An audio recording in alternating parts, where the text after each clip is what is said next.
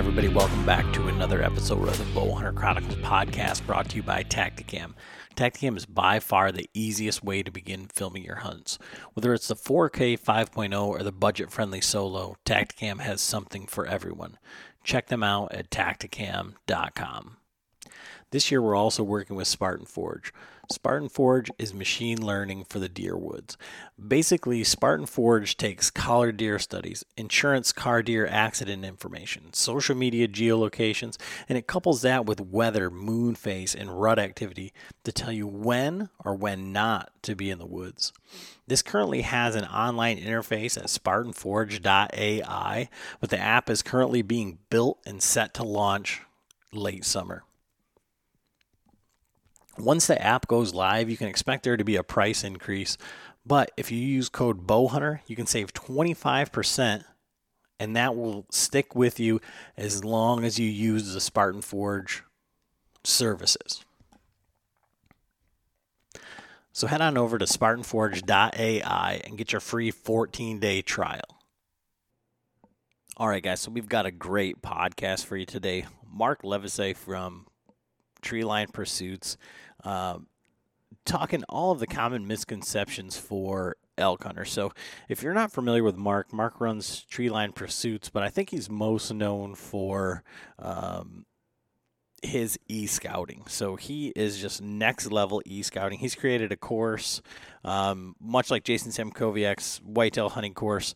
Uh, he's got an e scouting course. Um, just Google him, check him out, Treeline Pursuits on YouTube, and you'll see um, kind of the level that he's at with that. But you know, he's been elk hunting for 30 years, uh, very successful. Uh, does webinars. Um, he does all sorts of speaking engagements, all sorts of things like that. And this guy knows where to find elk, and maybe more importantly, how to get away from people. Um, so we're talking about the intersection here of finding where the elk go when people pressure them, and then finding where the people don't want to go, um, and finding those places where those intersect.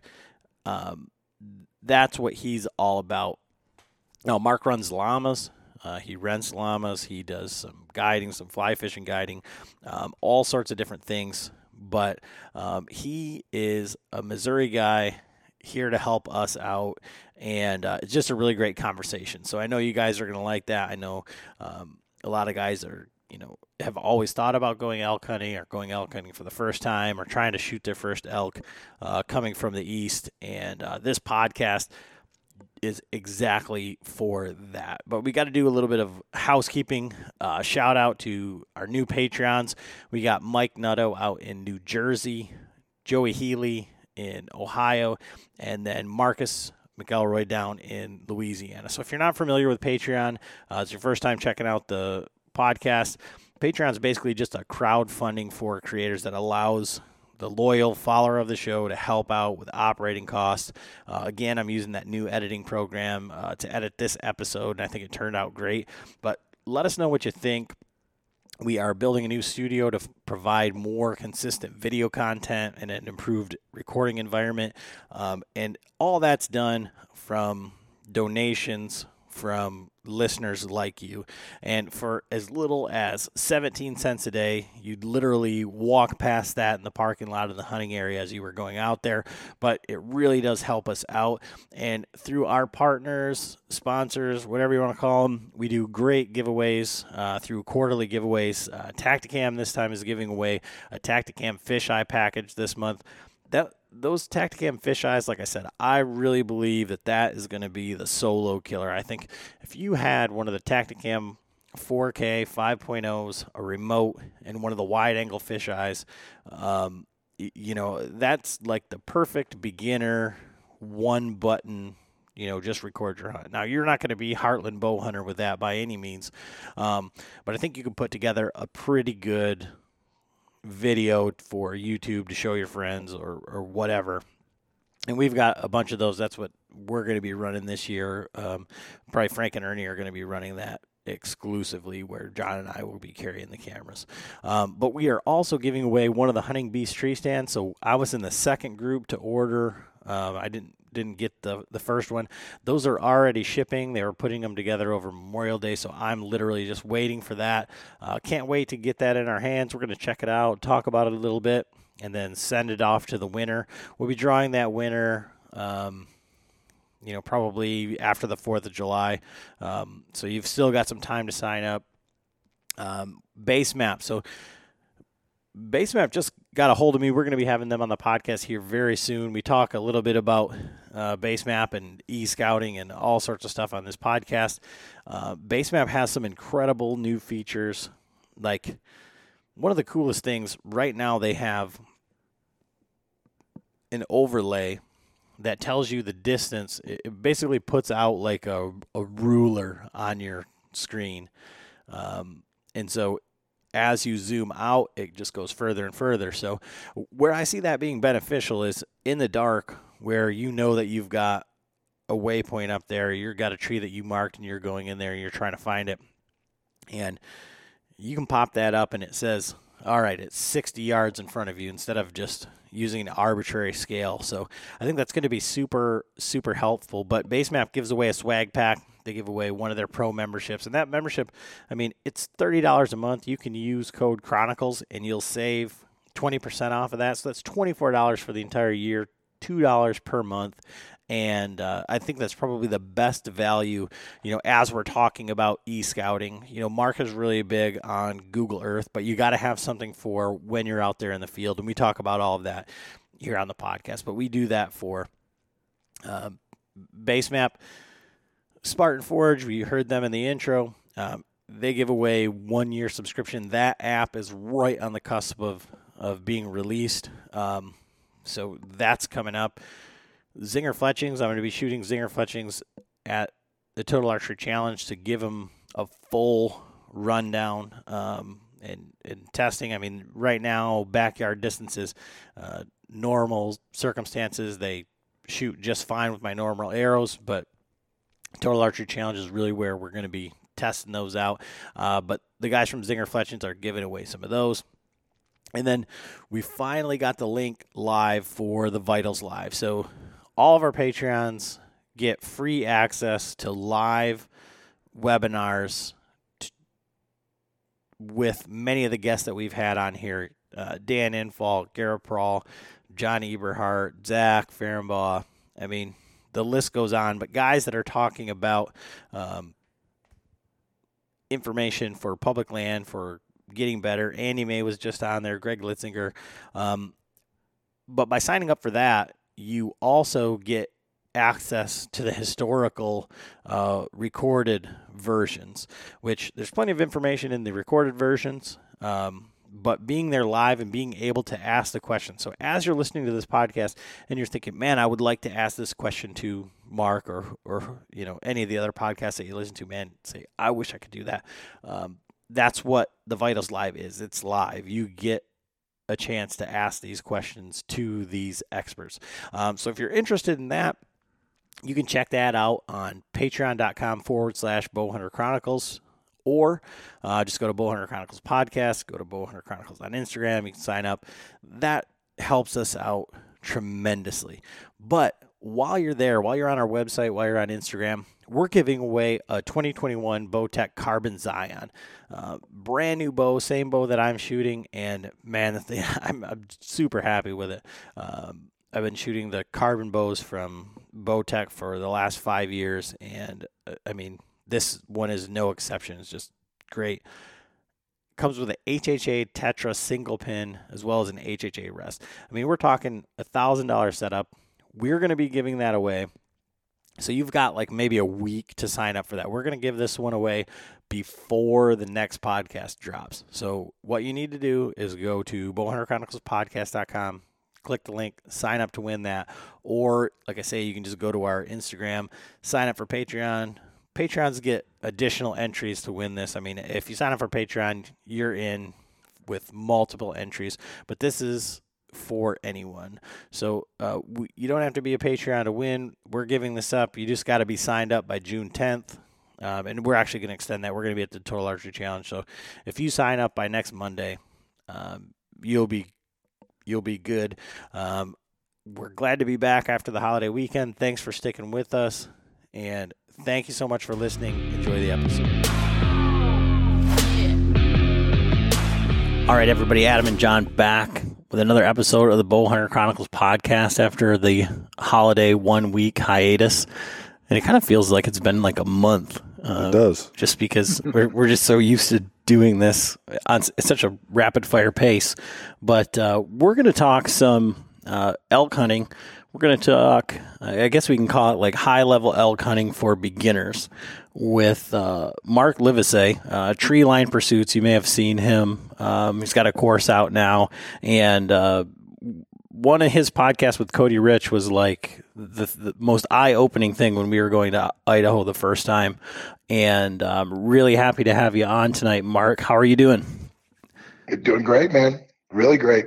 It's good to be on. It's kind of looking forward to this one. I I really love the Midwestern um, whole elk hunting pursuit. You know, we talked about a little bit before we got started, and I grew up in Missouri, and so all my years of elk hunting in the beginning days, I just was on I seventy, you know, driving west, and um, it was weird. I was I didn't mention this earlier, but I I moved to Montana, but I never have hunted Montana. And everybody's like, dude, in 30 years of elk hunting, you never hunted? I said, here's the problem. Back when I started, guys, you could actually draw a New Mexico tag. Like I've had four times. And now, the last time I drew a New Mexico tag, I drew one last year. And prior to that was 21 years ago. And uh, so nowadays, that's just not a, not a thing. But I would hunt New Mexico, Colorado, Wyoming. I always had this thing where I had trouble driving through a state that had elk to get to another state that had elk. Right. So I just that's kind of was my limiter. So glad to be on, um, and I'm looking forward to the conversation. Awesome. So, what is you know? You said you've been hunting elk for 30 years, and there's been a lot of changes. Um, what is your hunting background? How did I mean? being a Midwest guy, did you start hunting whitetail and then you got so good at that you said I need to go hunt bigger game, or how, how did the progression work for you? Well, I don't know about getting how being all that great at whitetail hunting. Now, I was a pretty serious whitetail hunter, and I love whitetail hunting. And I started hunting when I was about nine. I killed my first whitetail with a bow when I was ten, and uh, I had to put like four or five arrows in him. But um, but I did get it done with a 35 pound recurve, and um, and I was climbed up in a tree stand made out of two by fours, the typical Missouri tree stand. And um, so, yeah, I chased whitetails all those years. And then I graduated college and I moved, went to work for a transplant company, like a human tissue transplant company. And my boss was a huge whitetail hunter, a little older than me.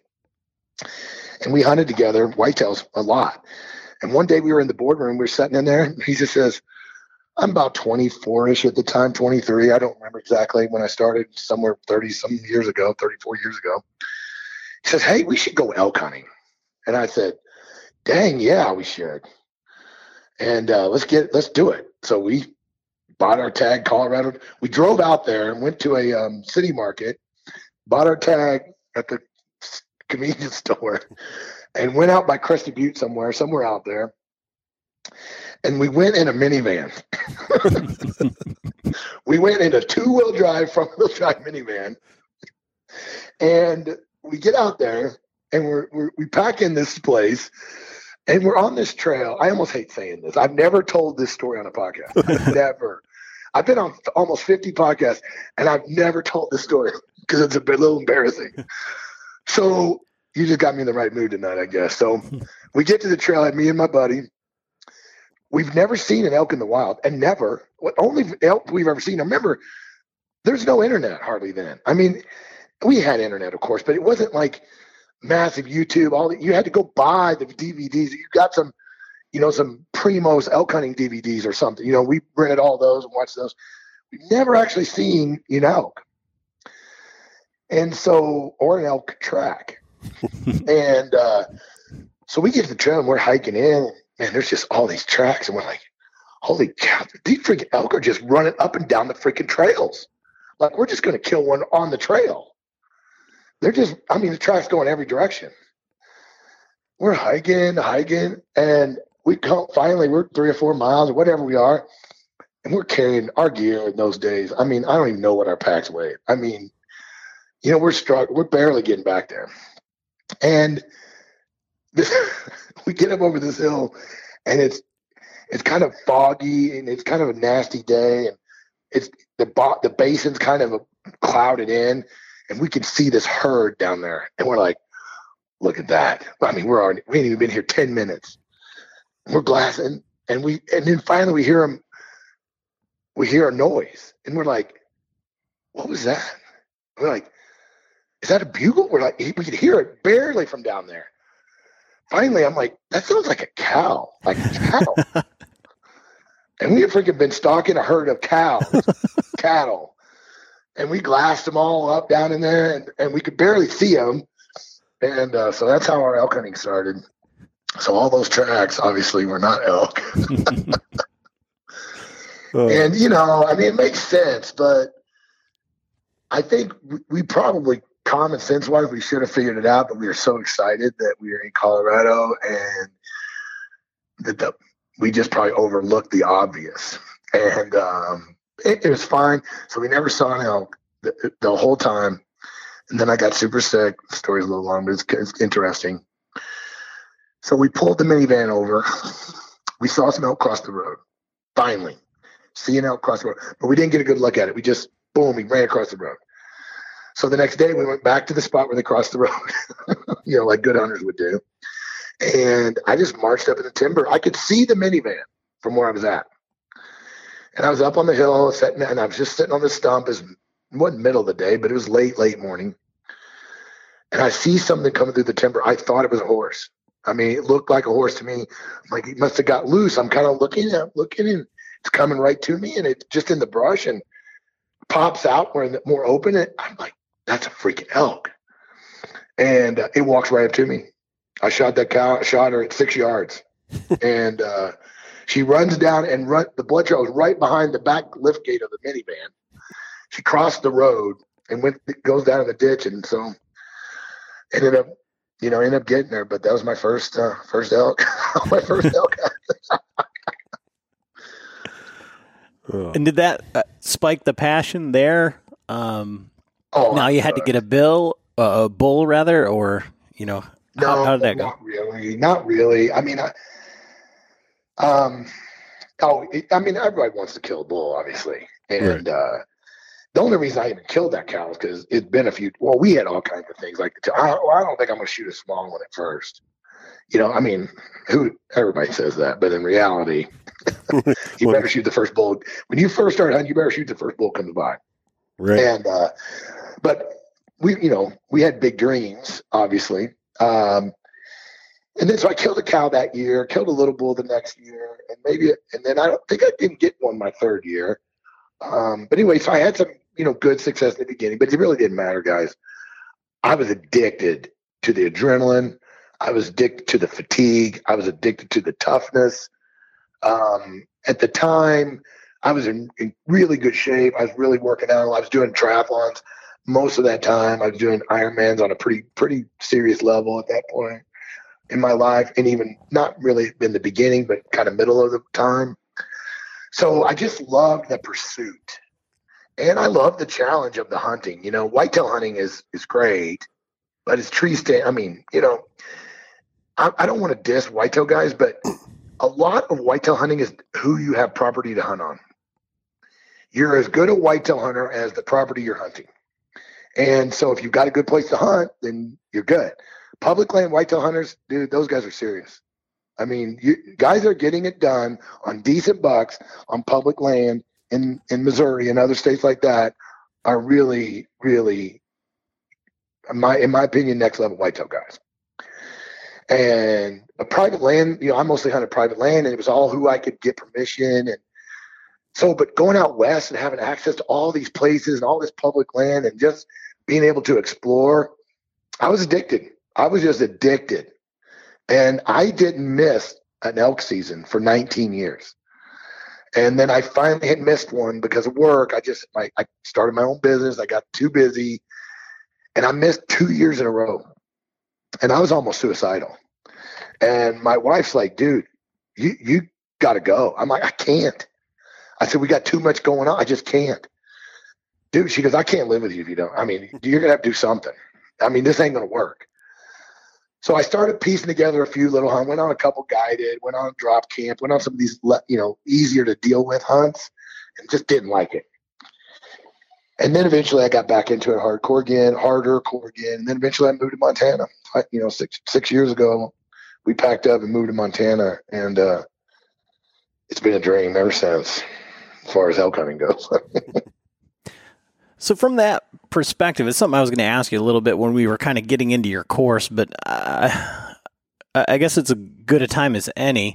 Um, how do you go from the guy that shoots one out of the back of the minivan of sorts um, to an expert, and and so to, and it's not like a, you know, backhanded question or anything like that. Well, for one, 30 years of experience would. well, there's lots of guys that have uh, hunted whitetails for 30 years and haven't killed shit or like aren't yeah. good at it. So, yeah. Um, I, I'm just, I'm just curious, like, um, the level of like uh, preparation, I think, is what um, you've kind of made a name for yourself with in the in the way that you go about your your planning. Um, right. So, uh, I mean, just kind of from well, that perspective. I, let's just let's just back that question up just a little bit. I am still the guy shooting elk out of minivan. um, let's just be honest. The, okay, I killed a lot of elk in my in my. I mean, a lot. I, I was trying to figure out. I don't know what my percentage. I'm not. I don't even want to try to but I'm in the I'm close to 60, 70% as far as success on all the years. But I still have not killed a bull over 320. Still to this day. Um, I've killed some right around that range, and um, but I'm looking for a big bull. My problem is, guys, until I moved to Montana, okay. Remember what I said about I couldn't drive through a state that had elk to get right. to another state that had elk? Right. I also had the other problem of I couldn't let a bull walk by me. Right. So the first raghorn that would break off the herd just got shot. And then I can't tell you how many times I had killed an elk and then calling for somebody, and then as of the caller, had a chance to kill a giant. and it just, you know, the way it worked out. But I love elk meat. My family loves elk meat. And I'm a Missouri whitetail meat hunter guy. I'm a, I mean, I, I, I love the passion of the elk hunting. I'm not a trophy guy. I'm maybe I'm a little more of a trophy guy in the whitetail world because I just really worked hard to kill some really big whitetails. But in the elk world, I'm just now, now that I live in Montana and I'm getting, last year I had five elk tags. So now that I'm getting three to five elk tags every year, I'm dedicating 65, 70 days into elk season every year. I'm starting to get a little less trigger happy. uh, and I'm looking for, you know, I'm looking for some bigger bulls and I'm passing some bulls up, calling in different bulls. And so I'm really enjoying that part of it, but I still haven't got a really big bull. So, guys, you know, I, it's really difficult to, you don't want to define yourself by, kind of how big a bull you've killed, in my opinion. Now I know Instagram, I know how that works. Right. But for me, in my course and everything I you'll never all the pocket, everything that you never hear me talking about how many big bulls and this and I wait for this and oh man, I passed hundred bulls to get this bull. And that's not my thing. Okay. If that's what you're looking for, no. That's not what the course is. That's not what I'm about. That's not and there's nothing wrong with that. I got a dude that I know lives in Bozeman. I can't say his name, but the dude has never killed a bull under 360. Hmm. I mean, and kills every year. The dude dude's just a giant killer. I mean, absolute giant killer. But he'll go to the ends of the earth, physical, mental, spot and stock, forget the calling. I mean, just looking for that next level bull. And um, that's what he does it. And that's great. I love calling. I love alpine mountains. I love chasing them in their environment. I like chasing the herds. Um, I'm addicted to that whole calling part of it. And um, so sometimes, you know, you cross paths with a giant and sometimes you don't. And, um, but I'm about killing elk. Okay. I'm about filling freezer and I'm about having a good time doing it. I'm about not being stressed out, not wondering what to do next, being frazzled because you can't find any elk, having no plan B, having no plan C. That's the stuff I'm about. And and you know, we talked a little earlier about stringing together the odds. What can I do as an elk hunter to increase my odds exponentially? Because the average elk hunter is 10% archery, straight up. And it's actually less than 10% because the average is 10% public land, do it yourself, you know, non premium tag draw is about 10%. Well, you start throwing in guys that are 60% chance successful, well, that drops the average guy down way below 10%. You got guys that go out there every year and kill elk almost. And that hurts the average tremendously. So you're, I mean, if you're driving from the Midwest on your first elk hunt, I'm not saying this to discourage you. I'm just saying it's time to get some reality check. Absolutely. The, the reality is you're 5%. If you don't plan, and the only reason I say 5% is because that's just like the lottery. I mean, like you said, your buddy, the cow runs up, commits suicide at the car.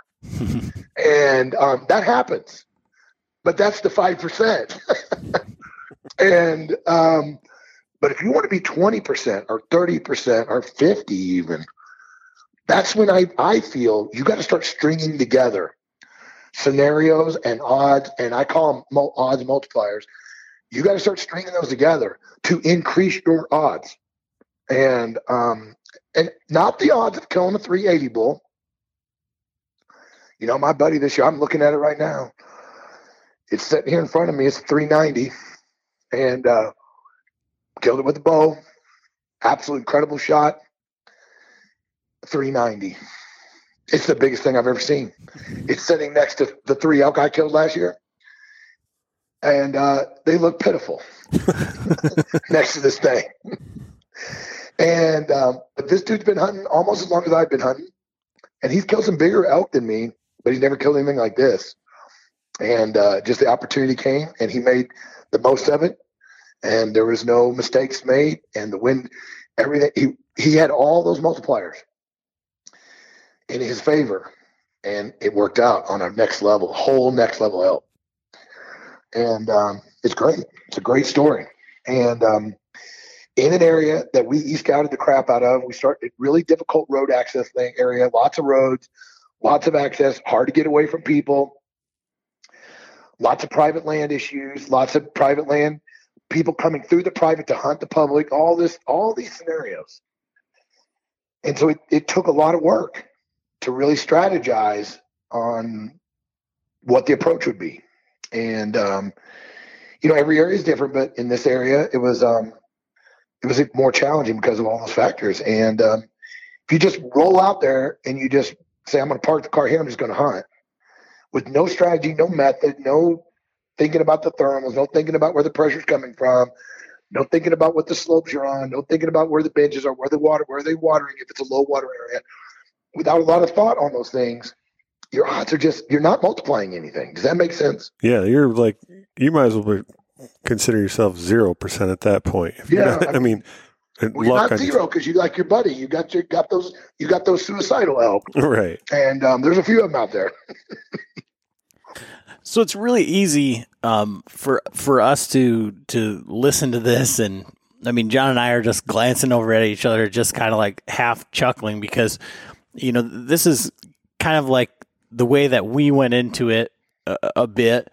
And then for you talk about the whitetail public land guys that get it done. I mean, that's kind of like who we talk to and, and what we do here on, on yeah, this yeah. on this podcast. So, um, but it's really awesome to talk to you from the perspective of you know not letting a bull walk by because that for the average guy or for the the first timer is a lot easier to relate to than the guy says, well, oh, you know, you got to let these ones go by and, and whatever. And, you know, John's, you know, taking some uh, shot at an elk and, you know, I was in a position where the, I, I don't know how to score elk, but a, a gi- absolute giant from a Midwestern guy perspective, having seen elk that my dad had killed and you know other things. I mean, and just being able to just the adre- all of the emotions that come together all at one time and then you're going to say, well, you know, I probably wouldn't shot that one out and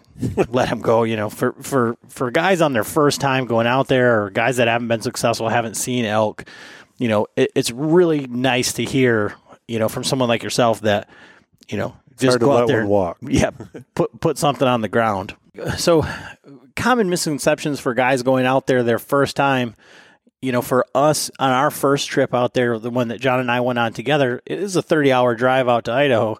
And so our yeah. expectations out there, you know, we're all super excited on our way out there, you know, and then we get get there after driving for, you know, we're we're zombies. We sleep for six hours and then head out. And then exactly what you said, we didn't run into cattle, but we started walking up the path and there's elk tracks everywhere. And we're just like, oh my gosh, yeah, we're going to kill one right here.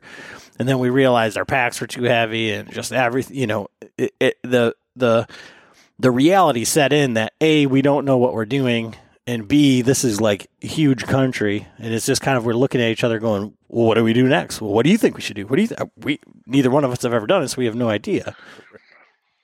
You know, and you, man, you're that's the perfect lead in for what I was getting ready to say. So in my course, and and I I was worried about this because I know how guys operate. I'm, I'm one of them and I'm just to say guys, women. I mean, just, I know how elk hunters operate. They want to know. Everybody wants to ask me a couple different questions. There's really two major questions I get. Number one, what's the best time to go? What's my best week? When should I go?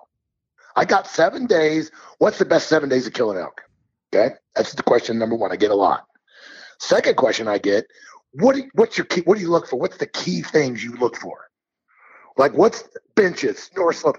What? Give me the just give me the list. And I'm like, okay.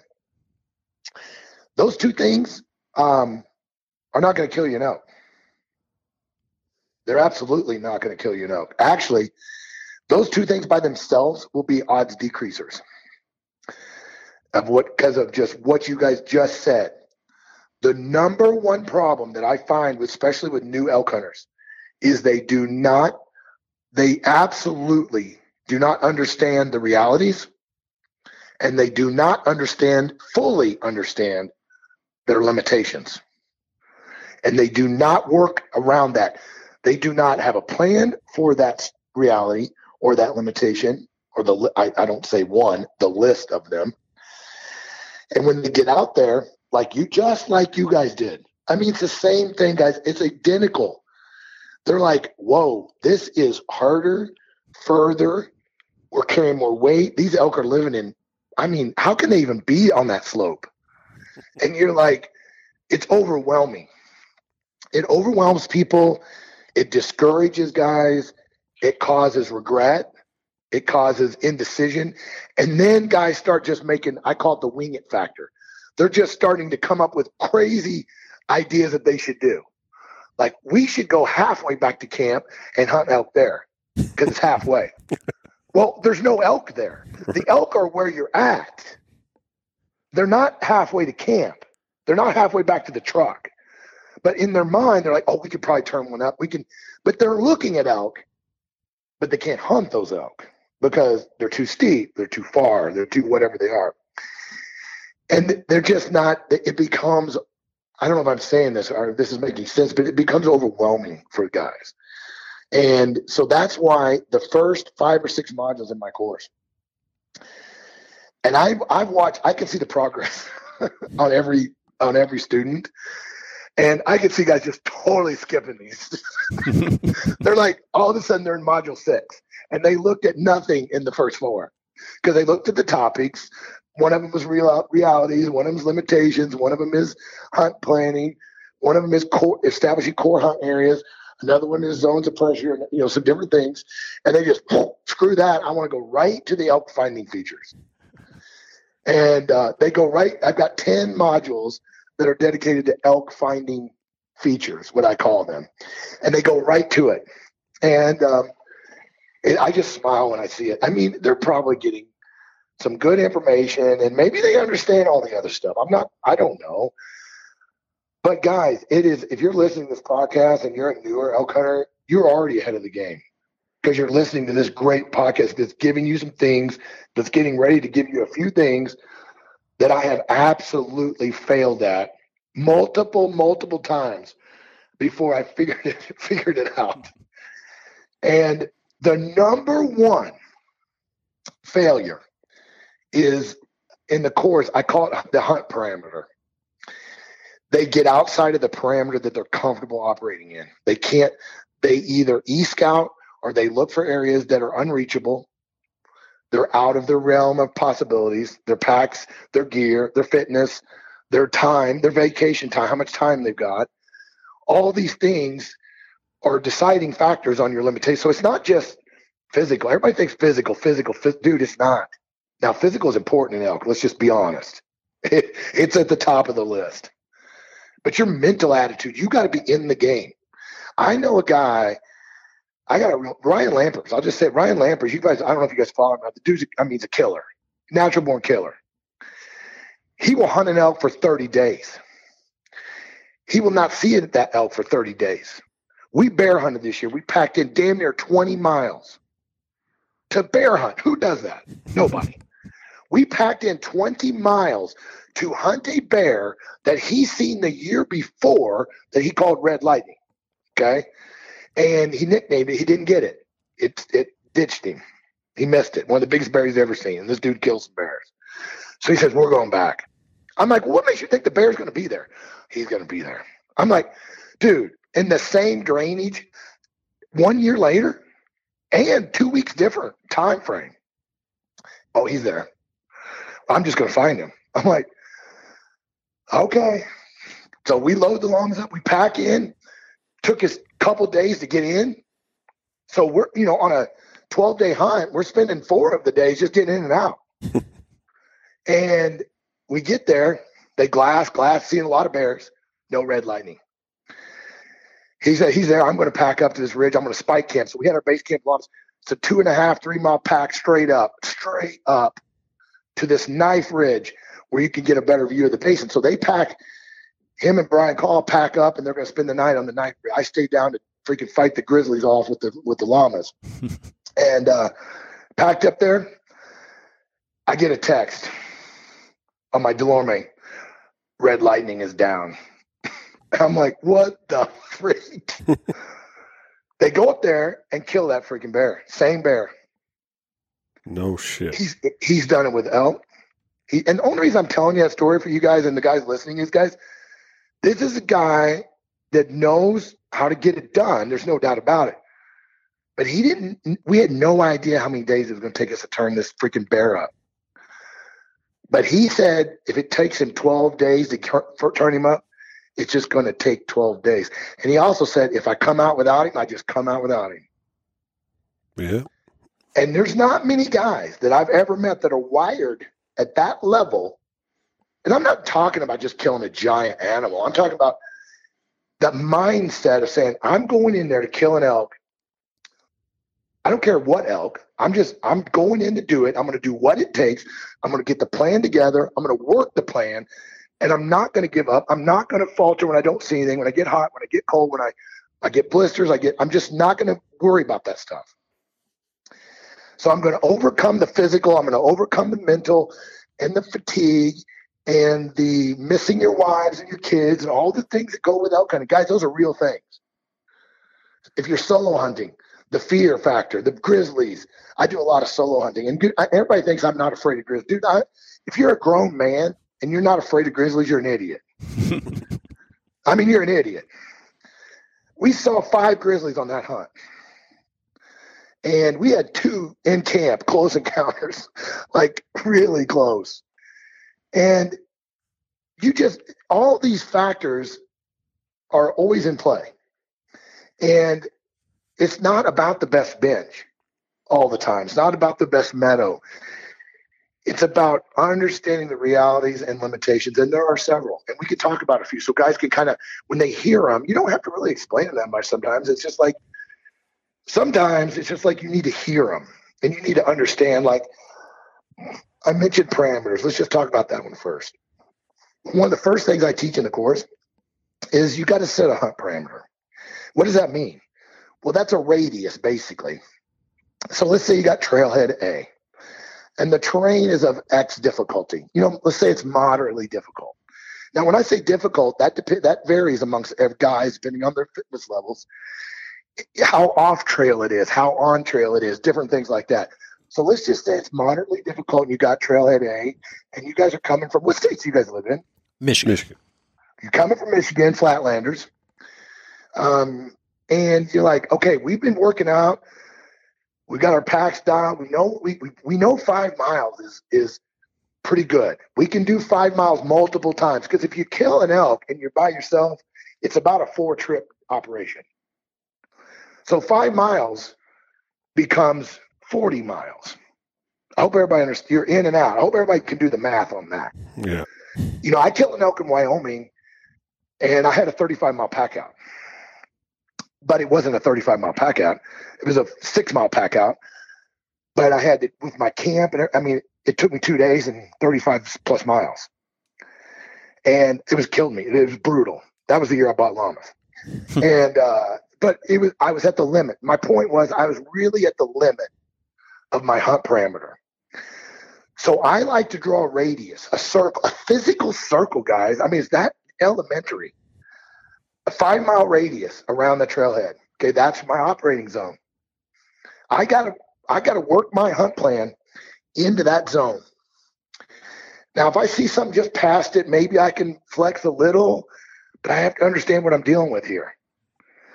And a lot of guys just sit on their computer, start dropping pins, start looking at ridges. They don't, and then I've done it. You start, I call it distance creep, and you start looking at things, and all of a sudden you're 10 miles from the freaking trailhead. you're like, okay, it's probably not going to work. But man, that's a really good looking spot. I'd really like to go that. I'm gonna, we're gonna, we can make it there, guys. It's not reality. That's not facing reality. And um, so, how many guys are going? How you know, getting an elk in and out, what the temperature, what the heat situation is, and how long the meat's going to be okay. And also, you have to work. I don't know which one of you two is the fittest, but you can't worry about who's the fittest. You got to worry about who is not the fittest. Right. so you have to work on your weakest link. And that's not a problem, guys. It's just a reality that you need to face. And if you plan your hunt around it, you're going to be successful. I'm telling you, guys, there's elk a mile from the road. You just got to look at for them a little differently. And you got to look at the zones of pressure really carefully. You got to really analyze the roads. Maybe there's a creek you can cross, a river you you can wade across the guys won't cross. I mean, there's just things you can do. If you're more limited by distance, there's a lot of things you can do. Okay. And it's not always about going the furthest. It's about, you know, like we said, odds multiplier, the most odds multipliers are are not always the furthest from the road. Now I like to hunt further away. I like to get away from people a little bit more, but it certainly is not a requirement. But when you set up your hunt plans, you start planning these things out, you start doing all these things that are required to elk hunt, having that hunt parameter is probably one of the most grounding functions. And it's so dang simple to do. Um, and actually, onX, I'll just give onX a plug. I, I don't I do not endorse any platforms. Guys, I'm I'm I use the right tool for the right job. I say this in the course all the time. I use Gaia, I use GoHunt, I use Basemap, I use OnX, but I use Google Earth the most. For e-scouting, there's nothing better than Google Earth. Simply fact. Fact. OnX ain't there, Gaia, nobody's there. But there are times I use all of them for different things. But my, so with that said, OnX has a new function that most people don't even know about yet. It's called a radius tool. You create a waypoint and then you edit that waypoint and you say put a radius around it. So you put a five mile radius around that waypoint. So you draw your access point, you put a vehicle, your car icon, whatever your icon set, whatever you're using, you say drop a five mile radius. Boom. And now you're working with your hunt parameter. You drop a 10 mile radius. Whatever your radius is, you drop it. And then you start looking in that zone 360 what's available to me what's Where's the pressure going to come from? What's the features here? What kind of slopes do we got here? What kind of drainages? What kind of saddles, benches? That's when you can start breaking that core area down But if you start just randomly looking at a at a map or you've got Google Earth up and you've got no parameters, you're wasting a lot of time. Most of the time, you're wasting a lot of time looking at areas that are outside of your reality. Does that make? I know that was super long-winded answer to your question, but No, it makes Um, a lot of sense. guys, it can. ch- It's a game changer. No, I think that makes a lot of sense. My the the follow up question and the question that guys are going to be sitting in their car or on their treadmill saying, "What happens when we set that parameter just like everybody else did, and now we run into pressure? How do we deal with other hunters and pressure?" Because we're we're first timers, we don't necessarily know what we're doing, and everybody's looking at the same uh, you know, GoHunt statistics or whatever, Right. and then they're looking at the same trailheads and the same stuff. So, w- what do they do then? Well, that's where the zones of pressure come in. Okay, that's a whole. It, it's an hour and a half module in my course. A freaking hour and a half. You guys alluded to it already. I like to do it old school, guys. I'm a I'm a pretty I'm a pretty much a computer geek. In my business prior to this, um, I build my own websites. I do my all my own graphic design. I'm I'm pretty solid. I still do this. I pull my national forest maps out, my printed national forest maps. I cut my two mile radius out of cardboard. I cut my two one mile radius out of cardboard. I cut my three mile radius out of cardboard. And I start doing my concentric circles from all trailheads, all dead ends, all campgrounds, all takeoff points. And I start looking at where these people are going to come from. And and I put a two mile circle for now. This is for me. It can be whatever your reality is. It could be a one mile. It could be a half mile. There's no magic to the number. It's just you have to look at what your capabilities are and what kind of your reality is and what you think you can do. I know with my llamas that 10 miles, 12 miles is I'm good with that.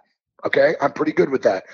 I've got enough llamas that I can make bring an elk out one trip by myself, solo hunting in hot weather, 10 miles. Got it.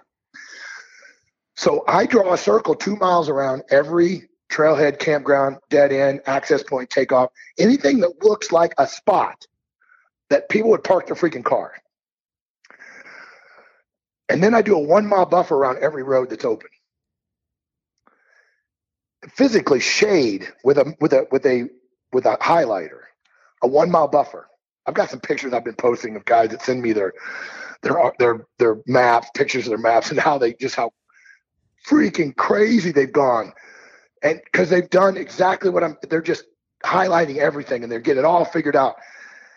If you go through this tag, you'll be shocked at what jumps out.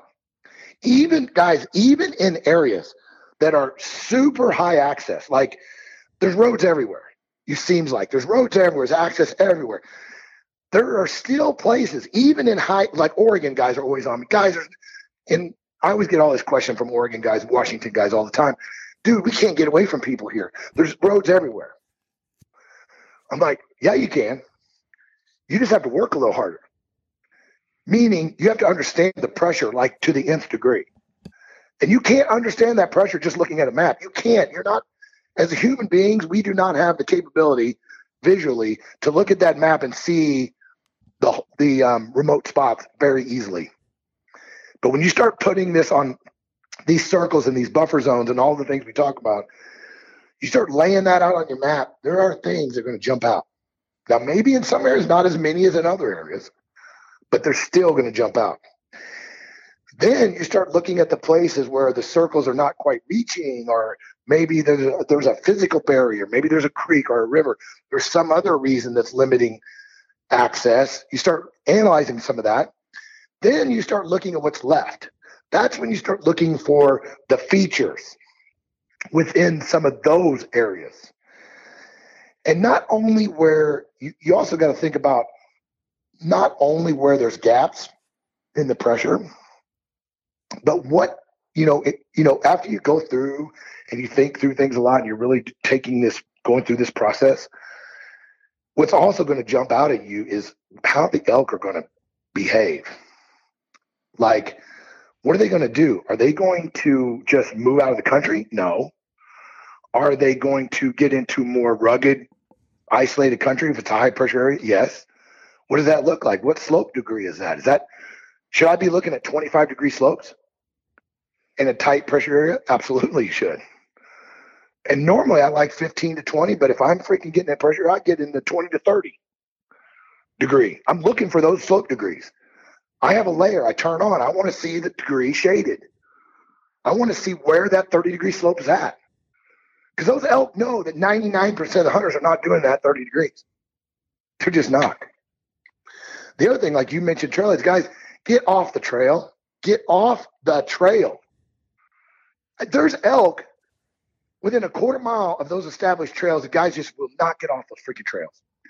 It's like they're, I, I don't know, it's like a pacifier.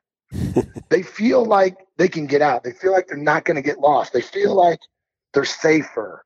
They feel like um, when it gets dark, how many times has it been dark in your elk hunting career? You've been two miles from a trail. Not many, because not many guys are that comfortable with that. But I love that territory. That's the killing territory. Two miles from a trail, a mile and a half from a trail. Nobody is in those spots. I'm telling you right now, very few. I shouldn't say nobody because that's not true. Within a mile and a half of an established trail, meaning it's showing up on the topo map, nobody is there at crack of dawn, and nobody's there till dark. They're always in those places at noon. nobody has a problem being a mile and a half from the trail at noon. Um, well, I shouldn't say nobody, but a lot of guys they'll be in those prime elk holding spots, what I call elk holding spots, at noon. But you need to be there when they're coming from their feeding to their bedding at crack of dawn, and you need to be there at last light. And that requires really learning and really coming to grips with overland overland navigation at dark or pre-hunt plan, pre-route planning. I talk about a lot in my course. Planning your routes out off trail ahead of time before you ever go to the mountains. You got your whole day planned. Your whole route is planned out. All the features you want to hit, what time you want to be there, how much time you've got to get back to the trail, estimating two miles an hour, mile and a half an hour, whatever your pace is. There's a lot of planning that goes into it that guys just don't want to do, and I get it. You don't have to do it. But if you want to change the 10% success rate, that's what it requires. And in high pressure areas, one of the best advice I'll give you is get off the trail. Just get away from it. Don't go to a trailhead for God's sakes. Jump off the road somewhere between the highway and the trailhead, like a midway point or someplace that, like, just pull off the road. No parking spot, no dead end, no logging road, no nothing. And just hike up the freaking ridge, get on a ridge line, and bust over to a, a basin that has no trail in it. And uh, I mean, it's not easy, but it's not that hard. But guys got to, it's like, like I said, it's a pacifier. Guys are so comfortable hiking, they think they have to hike in on a trail. I don't know what it is. It's like a mental block. It's like, I got to go to the trailhead and I got to take this trail in and I'm going to camp on the trail right here. Everybody does it. Everybody does it. And then they wonder why they run into dudes every five minutes.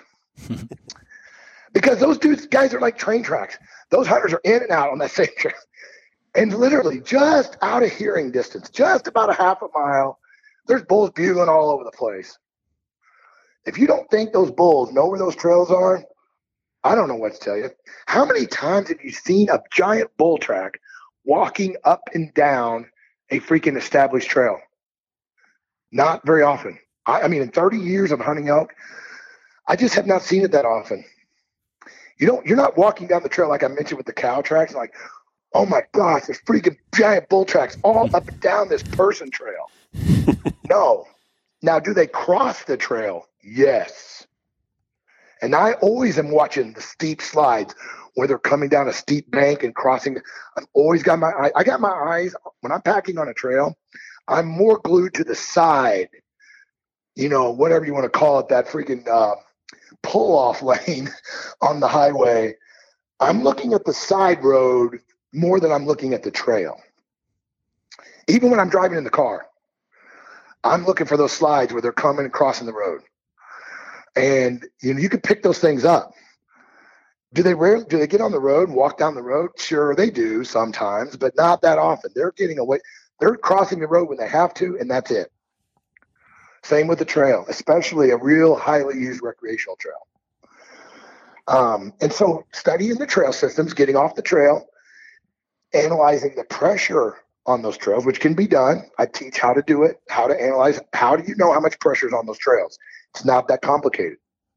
It's actually pretty easy, and uh, it, it's a it's a process you just work through. And using Google Earth, you can't use any other tool, and you can't do it in the field. You have to do this work before you go. So that's, I mean, I know that's a long winded, but that's a great tip for guys. If you're coming out and you feel like you're in a pressure zone, there's a lot of people, like you're hunting Colorado, dude. If you're hunting Colorado, period, get off the trail. Colorado's got too many freaking hunters. okay, it's ridiculous. But it's also got a ridiculous amount of elk. They got three times more elk than most states. And you're like, how can they have three times more elk and five times more hunters? It's because the dudes do the same thing. And those elks know, those elk know what those dudes do. and uh, I know it's funny, right? It's funny, but um, the off trail is a really, really, really key. T- and, but it's hard. It's hard mentally. It's hard to kind of make yourself do it. And you feel uncomfortable because you're like, you're a little nervous about it because that's how you, you can get lost. All the things can happen.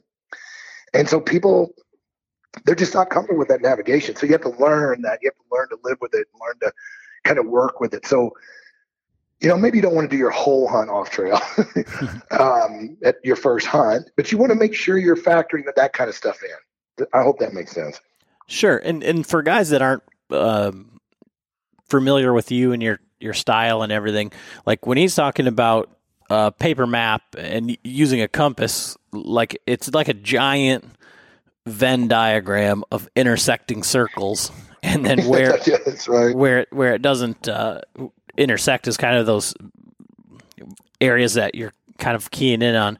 Now, when you talk about doing the mile from from every road, and you had talked Mhm. about you know being able to find elk, you know within the road, are you using that one mile as guys will road hunt that to avoid? Or are you saying that that might be guys are going past that and you can look there for elk?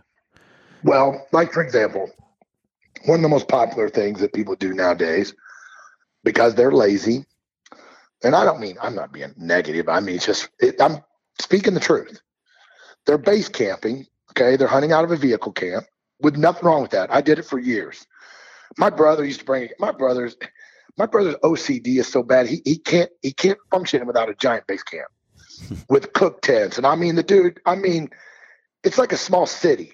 So for years we hunted base camp. You kill a lot of elk like that.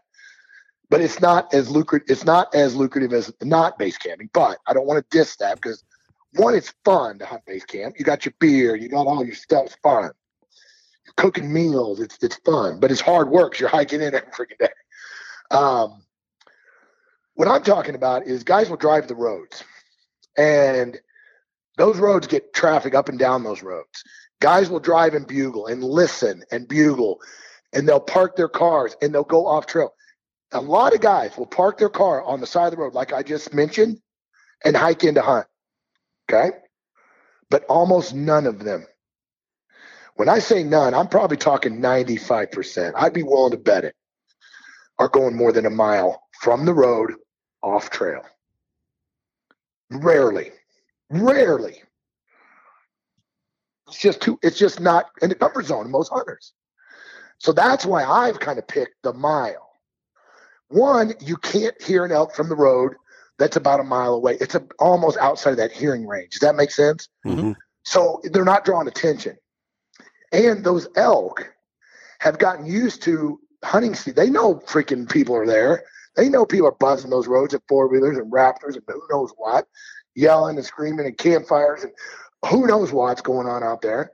They just avoid them. And so they just kind of have this buffer zone, which I think is roughly about that mile. It's kind of the golden zone for me. And a mile to most guys say, well, that's nothing which is really not. But guys, it's it's a tough haul from the road cross country. In most cases, it's not an easy deal to get a mile from the road with no trail and uh, and nothing to follow and guide you and whatever. And so that's kind of my why I do it. I, there's no real. You could do a half mile.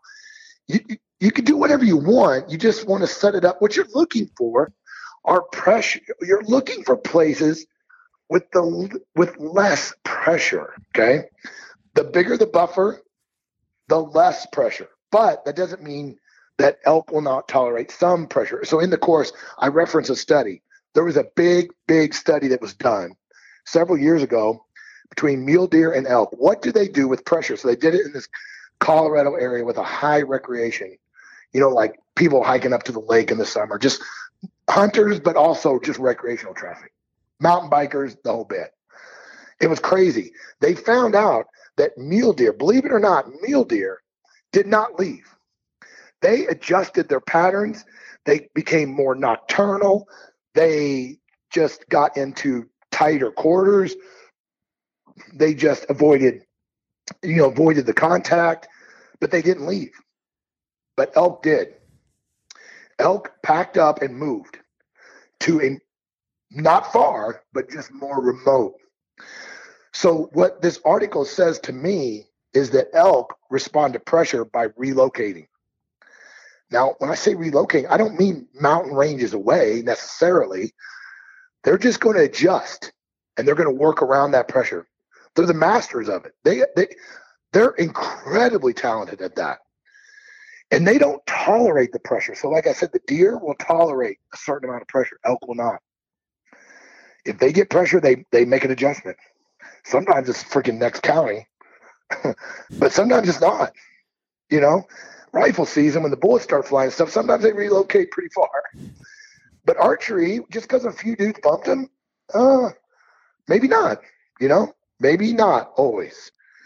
But so using those buffer zones and defining them, what you and, and and I hate saying like a defined distance, guys, sometimes because in some areas, like in Oregon and Washington, where there's lots of roads, you might not be able to get away with the two mile, one mile. You might not have anything that's not inside a circle. and uh, so it, you have to your your your end goal, I guess I'll say it this way, is you're looking for the areas with the least pressure. And that is the same, whether it's really far from the trailhead or not that far from the trailhead. It's just the least pressure. And for elk, now deer, I don't know that I, I recommend the same thing, but for elk, like I told you, the study, and that goes along with my 30 years, I have found elk is like the people find elk and freaking they got their trail. That's why I'm not a big trail cam guy. I mean, I know guys use them and have a lot of success with them, but where those elk are in August, July, and August is not where they're going to be necessarily in September, and not only because that they're moving because of the rut. It's because maybe food source changes, but also the pressure. And uh, so, you know, just stuff to keep in mind. But yeah, I'm glad you pointed that out. So when you talk about making the circles, like you said, I do it two different ways in the course. I do a cardboard circle that I cut out. I like doing that way the best because it's the quickest. It's got a center, it's got a hole cut in the middle so you can see that where you're putting it, like on the trailhead or whatever. You just drop it on the trailhead, boom, you take the permanent marker, boom, zip a zip a 360 degree around the two mile diameter piece of cardboard but I also will use a compass too. Like you meant, I think you mentioned the compass. Mm-hmm. Just use, and uh, you can use it both ways, whatever you like. But I, not many people do it, and uh, but more people are doing it. I'm getting videos, I'm getting emails, I'm getting pictures constantly now. Dudes that are doing it. It's eye opening. when I started doing it, it just it just started really blowing my mind. I'm like, I just didn't see that little spot. I didn't see that. I didn't put that together. And uh, it's not the end all it's just one tool. It's one, but it's a good one.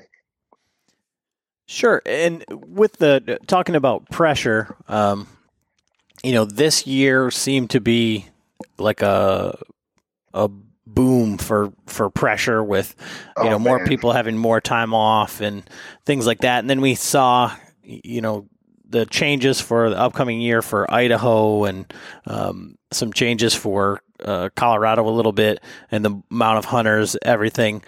So for guys that are planning their first hunter that are are thinking about it for that new hunter, uh, you know, over 30 years and multiple states hunted, uh, what recommendations would you have for guys on choosing where to go or Go to Colorado. John's going Yeah, to Montana. Well, here's, so. the, here- here's the thing. You know, like you just said, you're right. But there is some good news, okay? So Colorado, I'm sorry, Idaho. Let's use Idaho because you mentioned it. You guys have hunted it. Hmm. It's a great example. I never hunted Idaho until I moved here. It's it's I'm, I love it. It's one of my favorite states now for elk, and I hate almost saying that out loud. uh, but it's a really really great opportunity state. There's not a lot of giants in, in some of the more I don't want to say general, but let's say the easier. I shouldn't even say easier because none of the tags are easy now in Idaho to get. But so the way it works there is they give away 12,000 tags non-resident. I think that's the number. And now they've decided last year, which I endorse, I'm glad, but it did create a mess. They now used to, you could just buy one of the 12,000 tags and say what region you want. Let's say you want to go to the Lemhi region. You just say, I want to go to the Lemhi. And if there was a tag available, you got it. That was great. Well, the problem was there's like three regions out of the nine that have elk in them. And um, all 12,000 dudes were going to the freaking same three regions. So what they did this year, which is good news, is they said, okay, the Beaverheads, the Lemhis, the Island Parks, the whatever, the McCall, all of the regions in Idaho now have a defined number of tags. Not only are we limiting to 12,000, but we're also limiting how many per region. Does that make sense? Sure. And so everybody, you know, and with COVID and everything happened, it opened up December, whatever. I can't remember the first, the 15th. I can't remember what day. It opened up and sold out in four hours, except for a few of the crap units or regions. I had buddies that were on online for four to six hours and didn't get a tag. Could not get in. Could not get in the queue. Could not. And then when they got the, in the queue, their number, their lottery ticket was so high they didn't get a tag. I have to be honest. I had so many damn tags last year. I didn't put in for Idaho this year. I didn't even try it. But now I'm regretting it because now I only have one tag, and I'm kind of in a state of depression right at the moment. but um, I have one elk tag. I have Montana right now. That's it. I'm getting a little nervous. I've got a couple more draws left, and I'm going to have to go to Colorado. It's going to be Montana, Colorado this year. It looks like for me, and uh, I'm not dissing Colorado. I I cut my teeth in Colorado, and I could, I love Colorado. You just got to be ready to deal with the freaking hordes. No problem. I mean, honestly, what I just told, what we just talked about, the expectations, the off trail, you guys are way ahead of the game already. Just that, those couple little tips. Um, if you're going to Colorado. So I was mentioning the good news. So the good news is, guys, it's really hard to get a tag in Montana now. It used to be really, really easy. Now you got to have a point or two. Still not bad. Wyoming. I thought it was a shoo in for me in Wyoming. Okay, three points. I had a buddy that was giving me his points, which is awesome. I, I love that. I went to Wyoming last year. So I actually had a chance to go this year again because they average points. And one of my buddies had 10 points and wanted to share them with me. I'm like, and another dude, three of us. And I was like, that's so gracious. You could draw a good tag, dude. No, I want to go with you. I'm like, that's awesome. Those are real friends, guys. When friends share points, you know they're friends. That's about, you know, it's like sharing your wife almost. I mean, that that's crossing a line. When you're giving other people your points, anyway, this dude is he's legit. So anyway, we had three points. I thought we were in for sure because last year 2.56 drew 100% in Wyoming. So I'm like, we're in. We got three. We didn't draw with three points. And then I'm getting all these emails from other dudes didn't draw with over three points. So obviously, buttload of people that have been setting on points put in for Wyoming. So we didn't draw. So what I'm saying is Idaho, Wyoming, Montana, those are great states that you can hunt regularly. Okay. Just got to get it in your plan. Every three to four years, you can draw a tag in all those states. But they give out the same number of tags. So the great part is the same number of people that hunted Montana five years ago is the same number is going to hunt this year. Now they just sold out quicker. Idaho, same thing, guys. Same thing. Actually, it's better in Idaho. This is going to be a fantastic year to hunt Idaho because they limited the zones. So when you go into those zones, there's going to be a limited number of people in there. And but they still gave out 12,000 tags. Last year they gave out the same number of tags, but they didn't sell out till June. But they still sold out. They just sold out quicker. You follow me on that? So there's no more people than normal, supposedly, unless they unless they didn't follow the rules. But there's the same number of tags. Now Colorado is a different beast because it's over the counter. Anybody can go. And so you got to be, you know, I, I, I suspect that those days of the over the counter Colorado tag are coming to an end. I would suspect that the there's just the sheer pressure and the resources and the trail. I went to a trail in Colorado that had 100 over 100 trucks there. Holy! I'm not. I mean, I pulled up. I'm like, you got to be freaking kidding me. I've never. They were camping in the road. There was no place in the near the trailhead to camp. And I was like, we had our llamas, thank God. And we're like, and we went in, believe it or not, there's over 100 rigs at this trailhead. We packed in with our llamas. I was in there for eight days, never saw a person. Never saw a human. How, I don't know. Because we were off trail and we were eight miles from the trailhead. And um, that was it. Nobody wanted to do that. And it was a 4,000 foot climb. So, my point is, most of the states are still great because they're not letting in just mass numbers. They're just selling out quicker. Yeah. So Idaho, I, if I was telling guys what I my strategy is, I hate to oh, I hate to say this, but my strategy is I'm always applying, always Idaho, Montana, Wyoming, always, every year, all the time, earning points. Obviously, you can't earn points in Idaho, but getting my points in Wyoming, Montana, no problem for me because I'm a resident. But if I wasn't, that's what I'd be doing. And then I'm also applying in New Mexico every year because it's a lottery and you can win it. You, somebody's got to win it. I'm in the Arizona game, but I, I'm I've got 16 whatever I got points. One of these days I'm going to draw a tag. I've never drawn an Arizona tag ever, and um, so. But if I was new, I'm not saying I would get. I, I don't think I would get in the Arizona game. It's a it's almost a waste of money. I'm sorry, but it is. Um, you're there's a random component, but it's very little, and it's just you're better off to buy the super tag. I mean, your odds are almost the same to buy the the super tag lottery. I mean, it's not exactly true, but it's not far off. Idaho, I mean, uh, Nevada, elk tag. Are you kidding me? In your lifetime? I don't know anymore. I really don't. There's so many point holders in Utah and I in Nevada that the chances of drawing a tag in most of the really like top notch stuff man, it's going to be really difficult, guys. It's going to be really, really difficult for a lot of years to get a tag. And the over the counter tags in Utah, I, oh man, they're they're just not that great. I mean, you can kill elk, they're there, but I'd rather go to Colorado to be for me. Um, more elk, more opportunity, um, far more elk, and about the same number of people.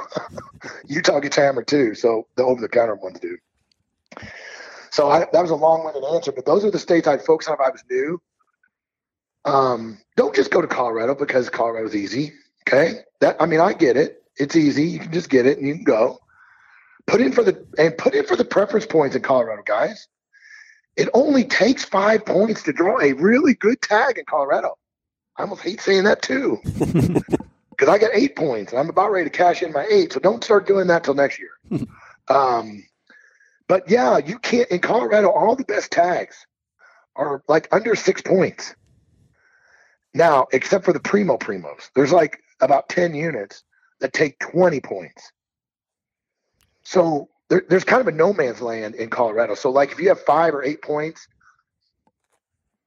you might as well go because you're going to have to wait to 20 to get the good ones. I mean, the you know the, the number twos and the that I think at ten and sixty one and those other those kind of units. They take 28, 27 points, guys. And so in your lifetime, if you're starting right now, you've got a zero chance. Do the math. There's yeah. so many people that are in the in the hopper already that have between eight and twenty one that you can never catch up. Is what I'm kind of saying. Right. It's called point creep. And um, you know, every unit's a little different, but you really got to study that because you can't just say, "Well, I'm gonna start throwing in for, I'm, I'm gonna draw a unit ten or something. I'm gonna start putting in. One of these days, I'll draw it." No, you won't. Not if you're 30, unless you live to 120. you might get it. You, you might get it then. And you can't hand these things down, guys. You can't put them in your will. um, but uh, yeah, that's my strategy on that.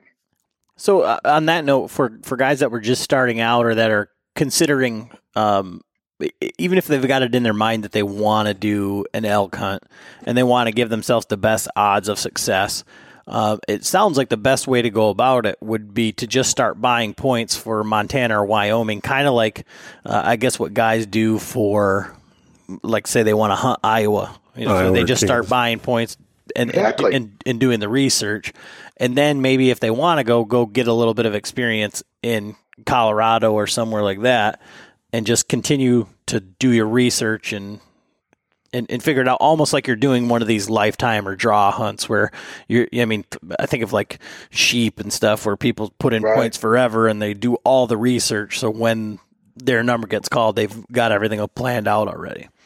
Well, exactly. And the thing is guys hunt elk, hunt elk. You don't want to draw a 10 year tag. Some primo freak. Let's say you draw it. I would hate to think you would draw a 380, a unit 380 tag in Montana, which is the Elkhorn, hardest tag draw in Montana. Mm-hmm. Well, well, one of the hardest. I would hate to think your first elk hunt was the freaking Elkhorns after 10 years of waiting for it. Guys, you got to get elk. some under your belt. hunt elk. Go to Colorado. Chase elk. Chase hunters. Um, have a great time. Hone your skill. Guys, if you're killing elk in Colorado, you can kill elk anywhere. um, that's a better way of looking at it. It's glass is half full, guys. I'd rather be elk hunting than not elk hunting. There's no way, there's no way on this earth that I'm going to wait every four years to hunt Wyoming. I'm not. I'm going to keep putting in every freaking year, and I'm never going to miss that deadline. I missed it once, and I cried. My wife, it's the first time she ever saw me cry. My wife felt so bad for me. It was the first year I moved to Wyoming and I had enough points. I mean, first year I moved to, my, to Montana, I had enough points to draw a Wyoming tag again, and I missed the deadline. I went to bed and forgot. And I woke up and I was, I was so upset I was crying. And my wife, oh, this is the first time I've ever told. Man, you guys are getting some good stories out of me. so my wife the next day called Wyoming Fishing Game and asked him if there was anything she could do. I said, honey, I really. And she said, they said no. I'm like, well. Yeah. I said, I really appreciate that effort, baby. I said that was that was above and beyond. Um, but yeah, when I miss a deadline, and I've missed a couple, they're brutal for me. I mean, they're just they're heartbreaking. And uh, so, put in. It's not that expensive in Wyoming. It's not bad at all. In Montana, it's not even that bad. Um, some of the other states get rough. I mean, you're buying the hunting license and you're paying fees and stuff. Like Arizona's pricey. Uh, New Mexico's not terrible, but a little pricey. Colorado's getting a little pricey now. They require a freaking hunting license now. They didn't used to, but now they do. Um, but put in for Colorado preference points. And now most you should most guys should know this, but you know I know we're talking to a lot of new guys, and I kind of glassed over this. Um, in Colorado, the way it works is you can put in for a preference point only. Okay, it's a nine. The code number is like nine, nine nine nine nine nine nine nine nine nine. Whatever. It's a it's preference point only, and it's April fifteenth or something like that's the deadline. Okay, put in for the preference. Put in for that preference point, Colorado, or put in for a tag. It doesn't matter because you can still you can still buy the over the counter. Okay, does not affect your points. A lot of guys are like, well, I'm just going to do over the counter. I'm not going to do points. I'm like, dude, what? What do you? What? do both. And I know that. I mean, I know a lot of people. Most of you people probably know that, but I've ran into people that don't know that. So make sure that you're putting in for Colorado absolutely, because there's some really good draw units in Colorado, really good, and especially muzzleloader tags, really good muzzleloader tags. Um, yeah, really good. Gunnison areas, good good units down there that that used to be over the counter when I used to hunt them, but now they're draw, and um, they give out quite a few tags, but they're still good, still good. And so put in there, put in Wyoming, put in Montana for sure, and then um, the great thing about Idaho, guys, it's a June deadline for the draw. So I always, you know, you always know if you got tags or not. and you can put in for the draw tags. Now the dark, the draw tags in Idaho are kind of hard to come by. There's not a whole bunch of them, but they're pretty good. But the odds are not great. But the great thing about Idaho is it's totally random, totally lottery, no prayer. Everybody's on the same level. So it's June. So you know almost the results of all the draws before before Idaho. So don't forget that one's. Um, I think it's over now, but that's one of the last draws of the year is Idaho. So don't forget about that one. And then, and if you do what I'm saying, you're hunting elk every year, guys. Every year you're hunting elk. You are getting a Montana tag every couple years, maybe. You're getting a, um, and then the off years you might draw a Wyoming tag, and then you're building your points in Colorado. And then whenever you don't draw any of those other states, you don't, you get in line Idaho, you don't make it. You don't have a Wyoming, you don't have a Montana, and you got your preference point card. What do you do? You go to Colorado.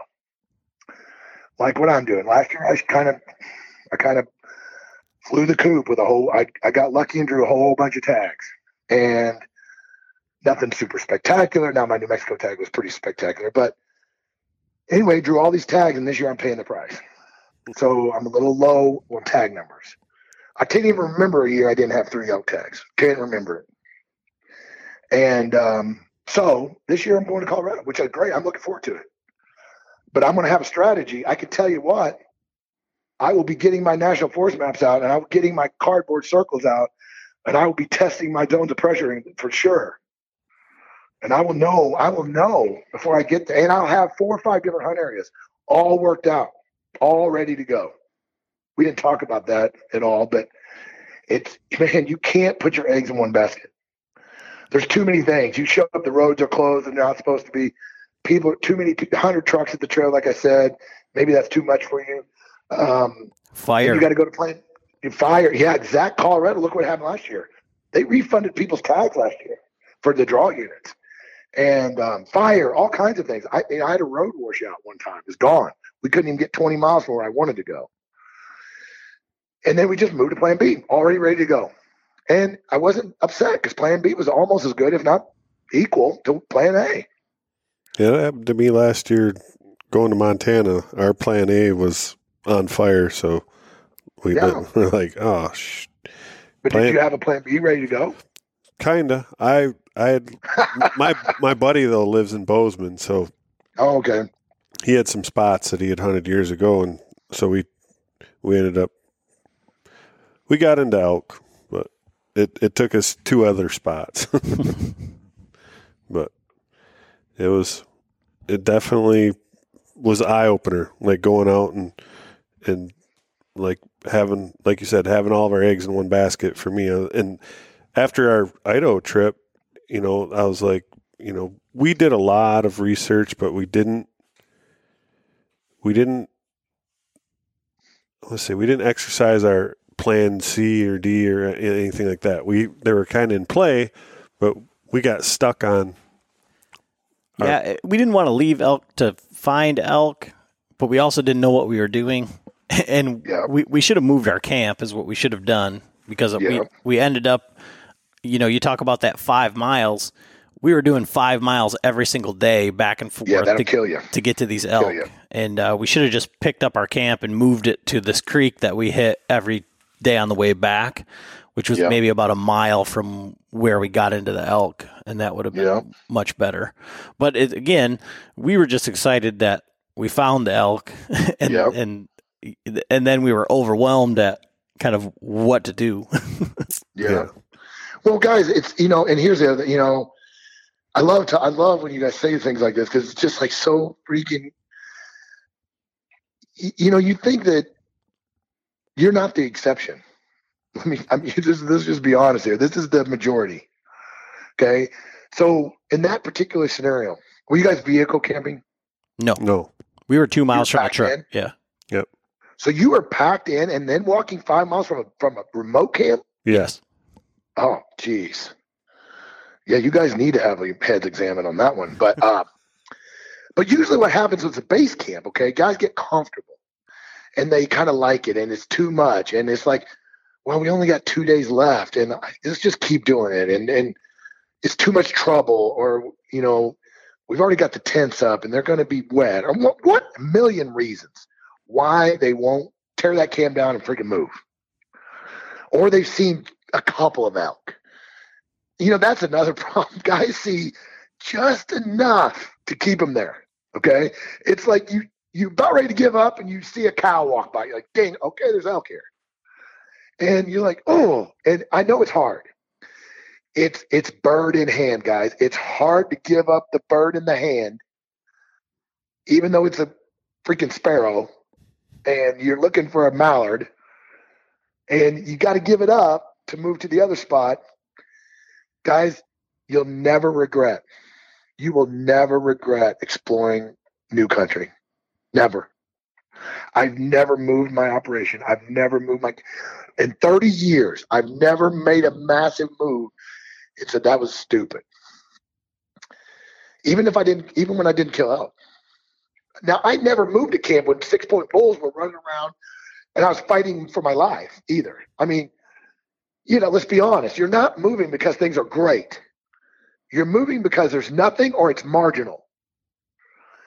And the marginality keeps a lot of guys stuck in the rut. The other thing that you know that's really bad on Midwest guys, I hate to pick on Midwest guys, because but I was one of them and I did it. This is a really, really, really important aspect. And if you're listening to this, I hope you're paying attention to this. If you are a veteran elk hunter, okay, and you've been traveling from the Michigan and you've done two years of elk hunting, like you guys have been, you have to be careful of a very, very serious problem. What happens is you're going to find a spot, or you're going to run into elk, or you're going to you had an opportunity last. You guys had opportunities, okay, and you'll be like, "Well, we're going back there." You got to be careful about going to the same places all the time because you're not you've got it already worked out. It's comfortable. You're like, you know where to go. You know where to park. You know, you've worked out the ins and outs. It's comfortable. Next thing you know, 10 years later, you're hunting the same damn spot. I know guys that, well, we're going to elk camp. I'm like, really? Where you guys hunting? Oh, same place. I'm like, what do you mean? Like, what do you mean like same place? Oh, yeah, my family, we've hunted the same place 25 years. We just camp, and that's what we do. I'm like, huh, are there elk there? Well, we've killed a couple in 30 years. and I'm like, but they just, that's their thing.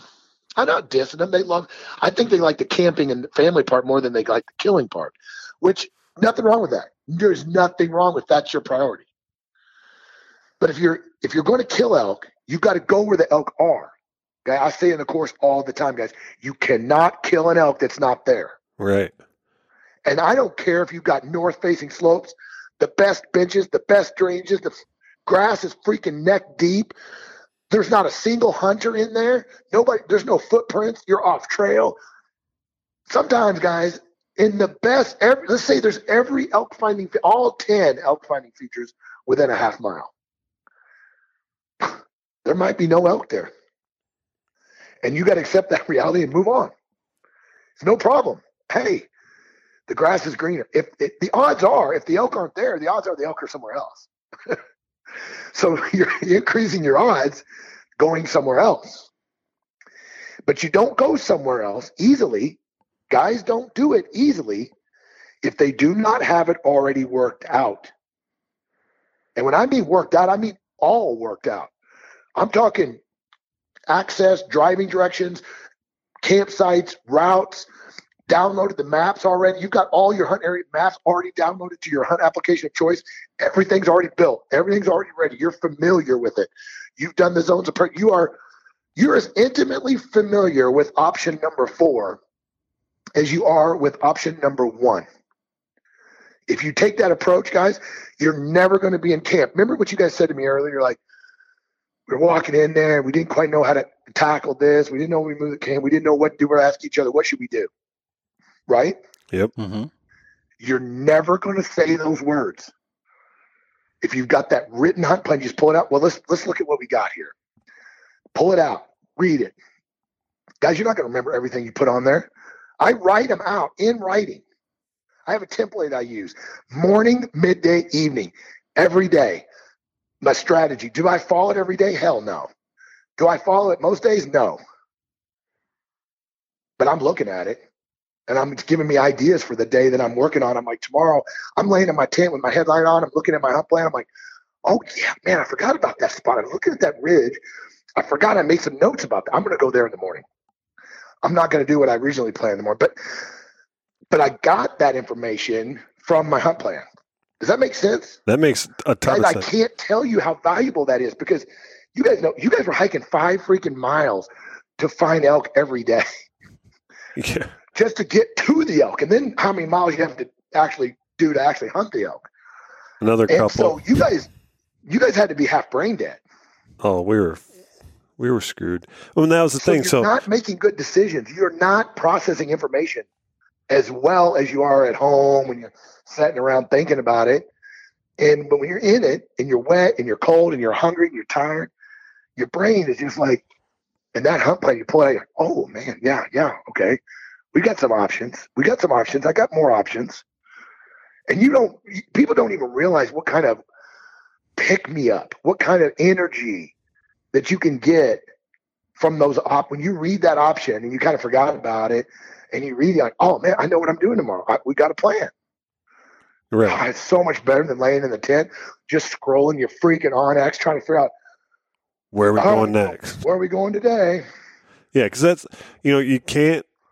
What you're talking about is kind of like what happened to me last year. Is like I kind of, like I said, put my eggs in the basket, but I had let my buddy, you know, like he's like, oh, I got the spots. I've been in scouting, and, then like the week before we went out, it caught on fire, and he's like, well, I got some other spots.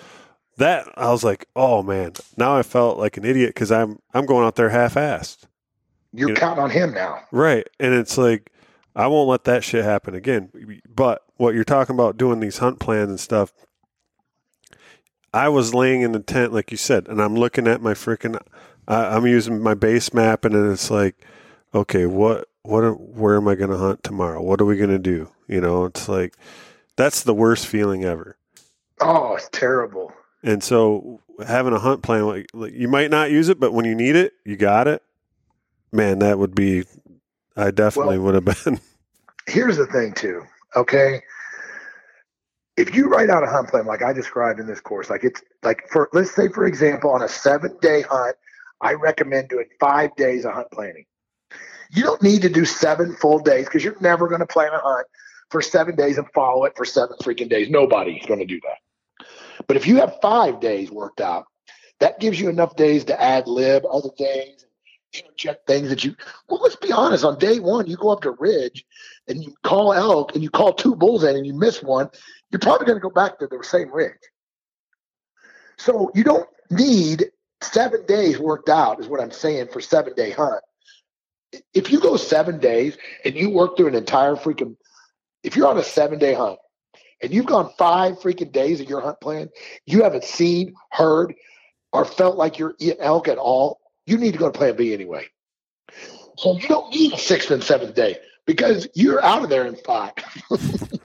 um, so, but here's the thing. Here's what I was getting ready to say. When you do a hunt plan, like I'm saying, at the level I'm saying it, I mean into the nth detail written out, almost planning routes. Where are you going to get your water? Where are you going to freaking? wh- Where, where are you going to call from? Where are you going to glass from? Where are you going to? What north slopes you're going to look at? What what benches you're going to climb up to and and see if there's sign or rubs or whatever you're doing. Looking for saddles, see if there's trails for these saddles. All these features. If you write this all out and you do it for the days that we're talking about and different elevation, but there's a lot of factors go into this, not just doing it, but there is one element that people don't underestimate. They way underestimate, and I call it historical knowledge. When you go through the time to study it and look at your maps and look at Google Earth and your Basemap and whatever you're and you're just studying and studying and studying. When you hit that field, you are educated. Your historical knowledge is just almost seeping out of your pores. I mean, I know it's hard to tell. I get excited about elk hunting, but um, guys, your historical knowledge is just elevated. That's what next level hunters do. You guys don't even, most people don't realize how much. I called my buddy just while ago. What are you doing? Oh, I'm studying some new hunt areas. I'm like, oh, really? I was doing that this morning. And uh, one of my worst things about creating this course, I'd be looking at some spots for some samples, and all of a sudden I'd find myself like the next unit over, I'm e scouting. I'm like, damn it, I gotta get back to, the, I gotta get back to the freaking job here. I mean, and because I just would lose track, and I'd be over in some mountain range looking for another spot for me to hunt. And um, so, but the historical knowledge that you're banking, it's like putting a deposit in the bank. And when you go on that hunt, it's available for withdrawal. Okay. There's no other way to describe it, no better way to describe it. But if you don't, you're like your buddy. Okay. He's got the spot. You're kind of counting on him. You've got no historical knowledge. When you roll into that plan B option, you're looking at him saying, well, where should I go? Am yeah. I right? Oh, absolutely. So what happened when we went to the third spot, we we ended up staying in a motel, and I was like, we need to get somewhere that's got some Wi-Fi because I need to download these maps, and I yep, and so because yep. like you said, I'm going in there completely blind. I don't even know what this area looks like at all. So I spent the night in the motel downloading the the maps, my Basemap, and then trying to get some knowledge of it, and you know, looking at it.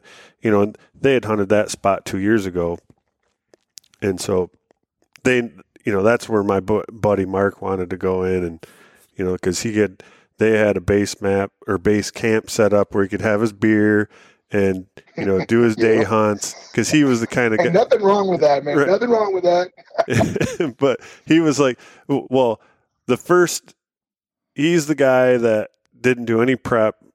You know, he like rode his bike twice and hiked the sand dunes with us twice. You know, bought his pack the week we were heading out, and the first we're we're going we packed in. We're going to pack in five miles on a, and we we've planned for ten days back in here. And in the first mile and a half, he got a blister that was so bad we had to quit at three miles. well, and that blister was so bad that he had trouble even hunting after that.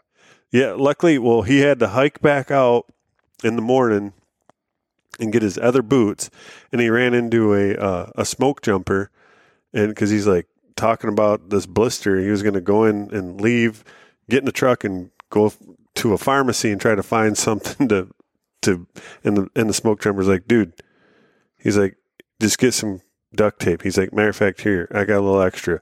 Duct tape it and put your other boots on and suck it up. And he, he made it. The duct tape was best, the best thing ever. but, well, tape.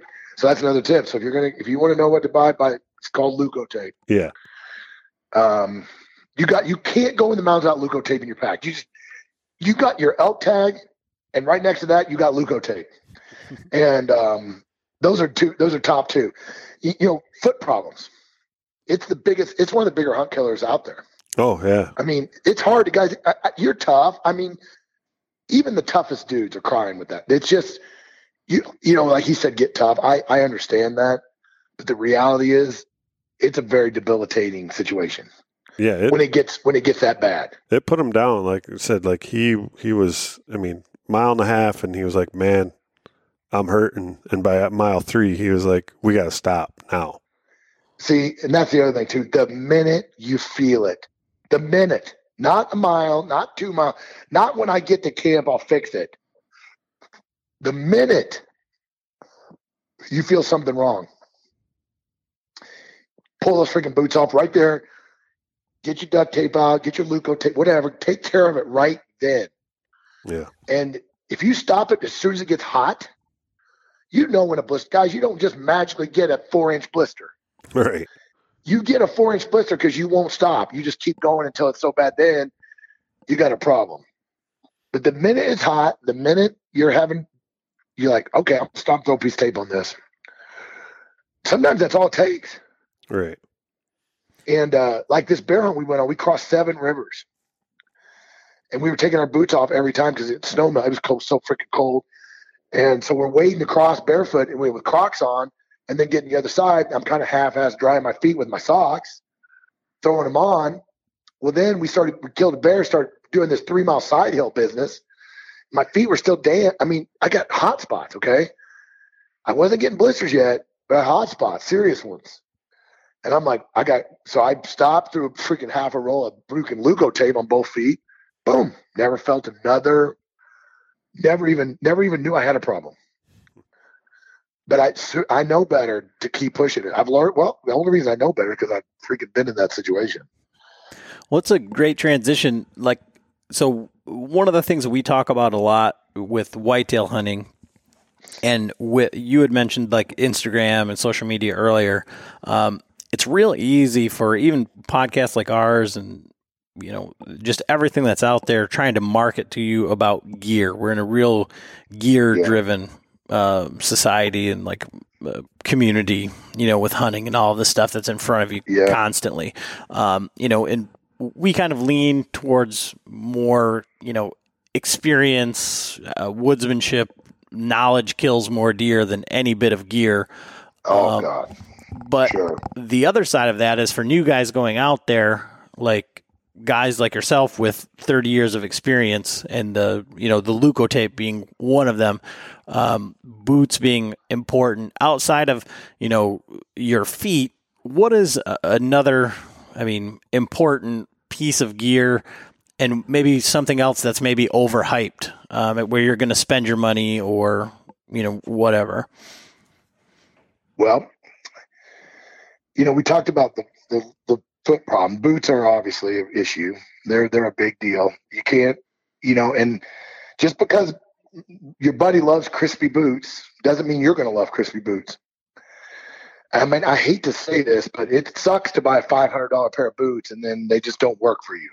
I've done it. My wife, so my wife has some shoes. Okay, I'm a few. But when she goes down to my hunting room, she goes, "Dude, what in the freak?" She's like, "You got we got a garage sale. I mean, you can't you can't wear those that many pairs of boots in the rest of your life." And I'm like, half of those boots I can't wear. She goes, Well, you need to sell them. And I said, Well, you know, someday I might wear them. Yeah, I, you can't give up your boots if you're not. I don't know. Just something about it. I just something about it. You're never going to wear them, but you're not going to give them to somebody else. Um, but anyway, I have a lot of boots, and it took me a while to figure out which ones work for my feet, which ones work for my width, and things like that. So boots, obviously, you can't hunt elk with bad feet, guys. Oh my gosh, you just can't. You've got to. Your feet. You can almost be wet. You can deal with a lot of things. You just those feet, your feet get you everywhere you got to be. And it's a it's a big deal, really big deal. Do not underestimate it. As far as breaking a man, hiking with him, getting him used to. When you find a pair of boots, save your money, buy two. Okay, have a backup pair, the same pair, same boot. And I know it's I know that's a lot of money, but it's your it's. I'd rather put, don't. I mean, I, don't want to diss any companies, but don't buy two hundred dollar hunting pants. Okay, stop it. Don't buy $250 hunting pants. Buy a pair of $60 prAna pants on sale at GoHunt. And dude, I, I hunt 30 days in the same pair of pants. They're prAnas. They're $66. They're the best elk hunting pants on planet Earth. And they're freaking from a yoga company. and um, I I mean the first line, the two all the I mean, I get it. It's great to say you you look good. But the money you save on those pants, you could apply to some new boots. So, you know, there's a few things like that. Um, but the number one, the, the, one of the biggest things that guys run into, especially Midwest guys, is the water. Okay, guys, water. And I've learned this the hard way. Okay, I'm naturally like dehydrated most of the time. It seems like I just don't drink enough water. I did the 75 hard. I just finished the 75 hard, guys, and um, like less than a week ago one of the biggest struggles in that program, I don't know how much you know about it, you have to drink a gallon of water a day. I haven't drinking a gallon of water a day in my life. Even when I did Ironmans, I don't think I drank a gallon of water. I don't know, maybe I did. I, but I just sitting around drinking a freaking gallon of water. It was like, it was difficult for me. But oh man, did I feel so much better when I started doing it. So I'm, I can speak to this from experience. So when you come from the Midwest and you go elk hunting, you're coming from a humid environment, especially like Michigan and Missouri, I, all these. You're coming from a more humid environment where you're used to that humidity. You're coming out to no humidity. And your body thinks it's not thirsty. Your body's like, huh, I'm doing great. But it's not. You are not sweating as much. You're like, okay, well, you know, no big deal most elk hunters do not drink near the water they need to drink. Okay. So that's number one. So your water system, which I'm going to talk about, but number two is electrolytes, because when you're not sweating and you're like that dry perspiration, you're still you're still losing that moisture, and guys will start drinking to compensate. So now they're drinking a lot of water. Now they're flushing electrolytes out of their system. So a lot of guys don't pack electrolyte stuff. Now, more now guys, you know, Mountain Ops and Wilderness Athlete, and all these companies are now marketing that stuff to hunters now. So it's getting a little more known that you need to kind of do it. I'm not recommending those products. I'm just saying, I'm not saying they're bad either. I'm just saying that the awareness is more like I use a couple different things. I use liquid IV. I think it's one of the best. Um, I'm looking at a bottle right. I'm looking at a freaking bag right here. I mean, it's not super cheap, but dude, I, I do one a day, every day. I at least pack the. I have that liquid IV pack in my water bottle. Usually, first thing in the morning, I throw it in. If I'm really had a rough day and I'm freaking hiked like crazy, I might have one in the evening. They're super light to carry. They're not. They're not hard to carry. The next thing I carry, if I'm really feeling down and out, I carry the new powdered Pedialyte. That's more intense. And it's got a lot more flavor and it's kind of hard to drink some. It's kind of thick almost like um it's just more intense than the liquid iv but it's got more in it. So if i'm really down and out i'll hit the pedialyte with my water. Those are game changers guys when you're hunting. They they're almost as important to me as my food. And so that brings me to water okay so here's a scenario you tell me if this meet if this happens to you guys you're hiking down the trail you're drinking your water, probably not as much as you should. You got your liter bottle, you got your CamelBak, whatever your whatever your system that you decide to go with. I quit using the CamelBak for a couple of reasons. I like the idea of having quick access to the water, but I can tell you why I stopped in a little bit. But you're drinking your water. Well, you hit a creek and you got half a bottle left. You should kill that bottle and fill it up and drink it and get another one. But you're not going to because your water filtration stuff's down in your pack. You got to take your pack off. You got to dig it out. You got to figure it. You know, you got to do the work, and you're not going to do it a lot of times. And now you put yourself in a little bit of dehydrated state because of it. So planning out how to filter or you know whatever you're using a SteriPen or a Sawyer, whatever you're using, it's got to be quick access. I mean, it's almost like a separate pouch on your pack that you don't have just make it so simple and it's so effective. You're so used to doing it and so effective that you never want to cross the stream without getting some water. You your hunt will improve exponentially by just doing that. Now, in your areas of low water, um, you know that's a whole nother issue. I carry these things called hydropacks. They're like collapsible balls. You guys know they're really lightweight. They're like almost flimsy, but they're pretty tough. Do you know what I'm talking about? Like a, they're uh, collapsible. They're thin. Not familiar. Just, no. Anyway, they're called hydropacks, and there's a, several brands, but I always have one or two of those in my pack. They don't weigh anything. But when I hit a water, if I feel like we're hurting for water, I can fill those up, not treat them. I don't treat them in that. Just fill them up, throw them in my pack, and carry them to camp. Because what happens is if you got a bottle and you only got 32 ounces and you got to cook a meal that night and you're using some of your 32 ounces, you're shorting yourself on your water. Does that make sense? Mm-hmm. So having these extra vessels to put water in is important for gear too. So water treatment, easy access. I use a SteriPen a lot. I've switched to that over the recent years. I use Sawyer and the, so those Sawyer squeeze, their, their things are fast, they're easy.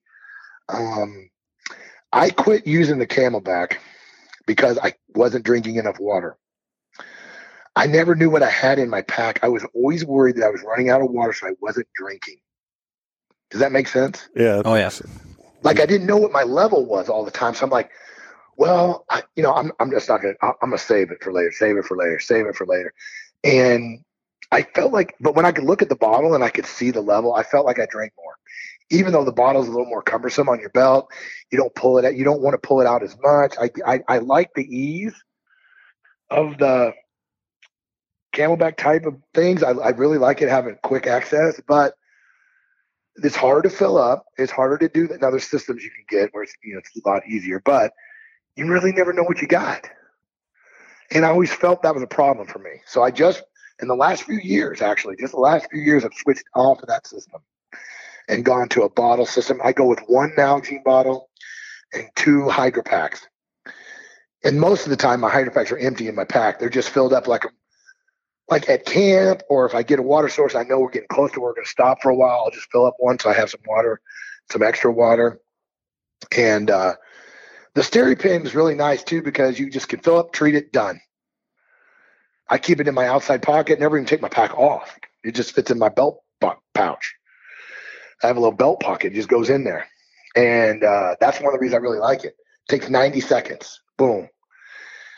Now, it doesn't work that great with cloudy water and stuff like that. You know, it's not that great for that. but clear mountain water, typical type elk water for the most part, unless you're in New Mexico or Arizona, um, it works really good. So that's a good tip too. So. Awesome.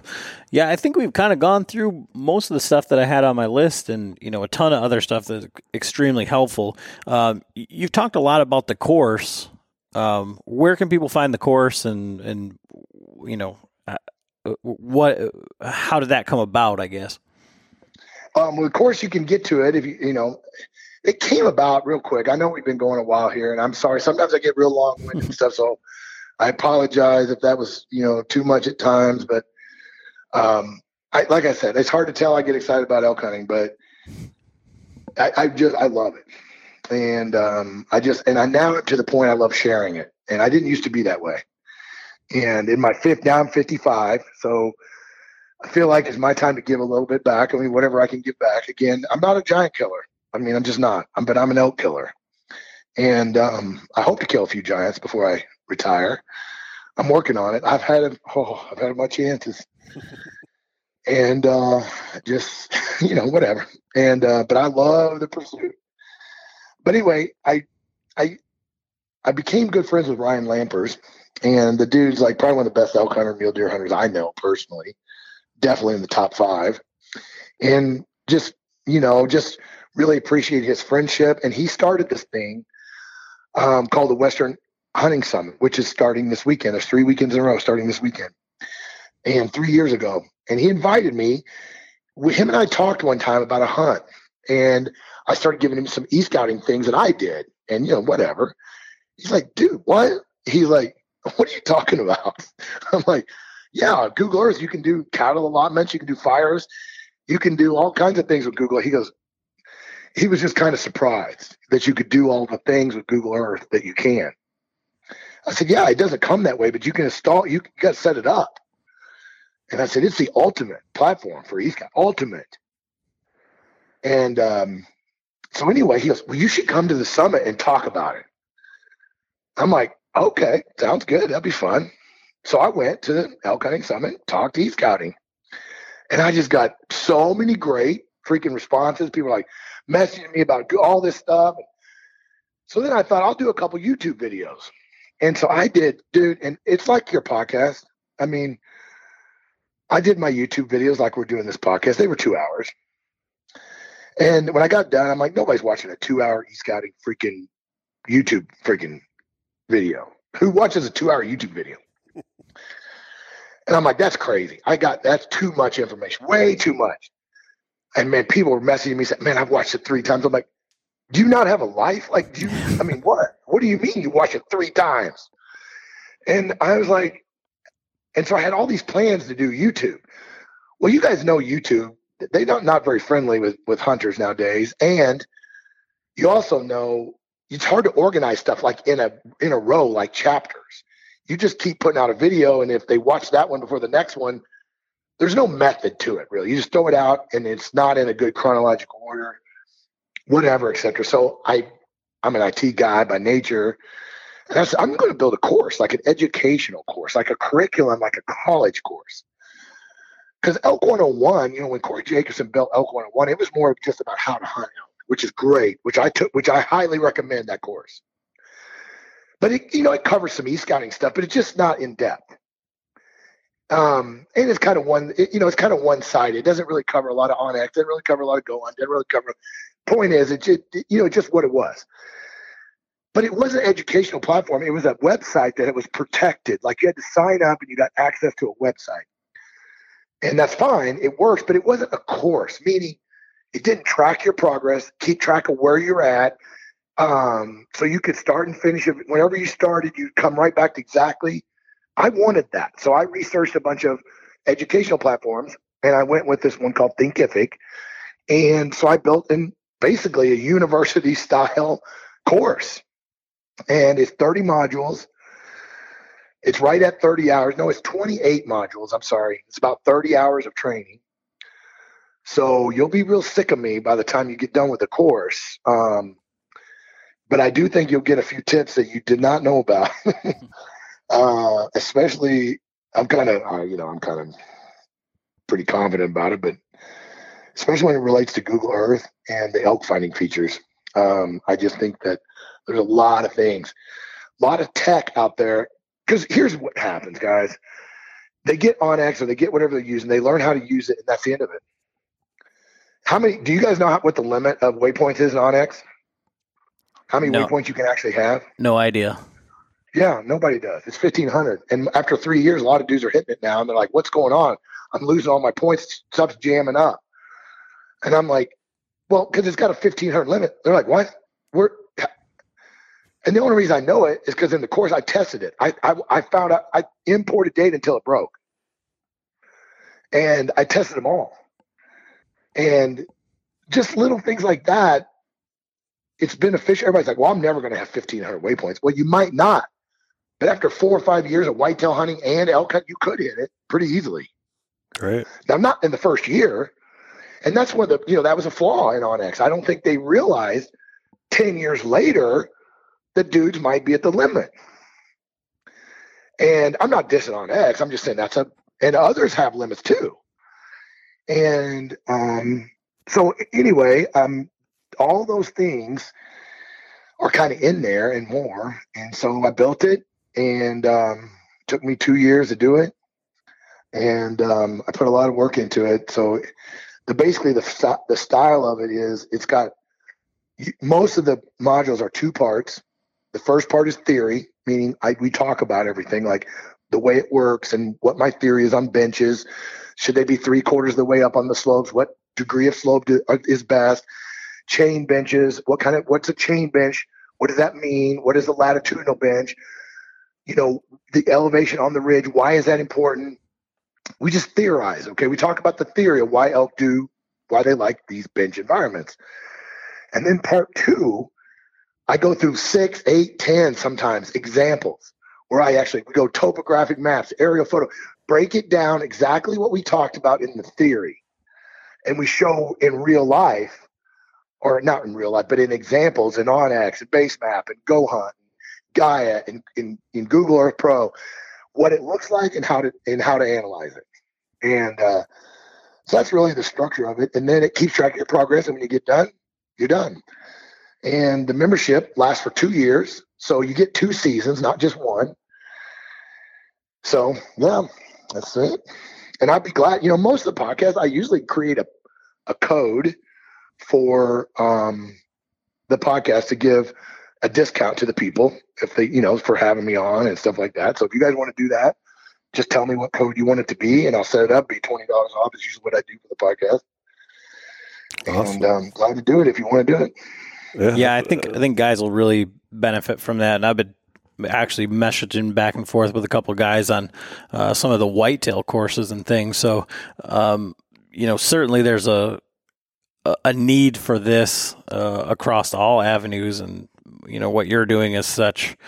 Uh, I- mean, it really is high level e scouting. Uh, you know, there's a, a lot of different information out there online and that's certainly free, but it, it kind of ends up being, you know, what are the the little bit next level version of that, and then the organization and the theory behind it is, you know, I think where the real value is is is putting it all together in one spot chronologically. Um, Well, that's the thing, you guys. You know, I'll be honest with you. In fifty some podcasts I've been on talking e scouting, I mean, sometimes people are like, "What are we going to talk about?" I'm like, "Dude, there's all kinds of stuff to talk about."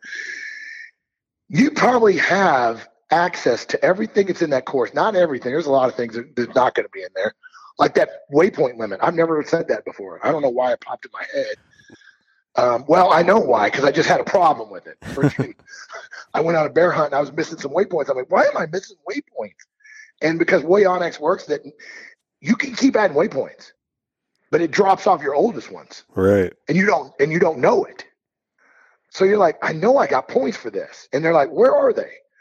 And that's how I found. Anyway, look, another rabbit hole, but um, yeah. So I, you know, I that's just one tip that I've never really mentioned before because it never came up, but if you listen to every 50 podcast, two hour, three hour podcast, like Cody Rich's, I mean, it's over two, almost two hours.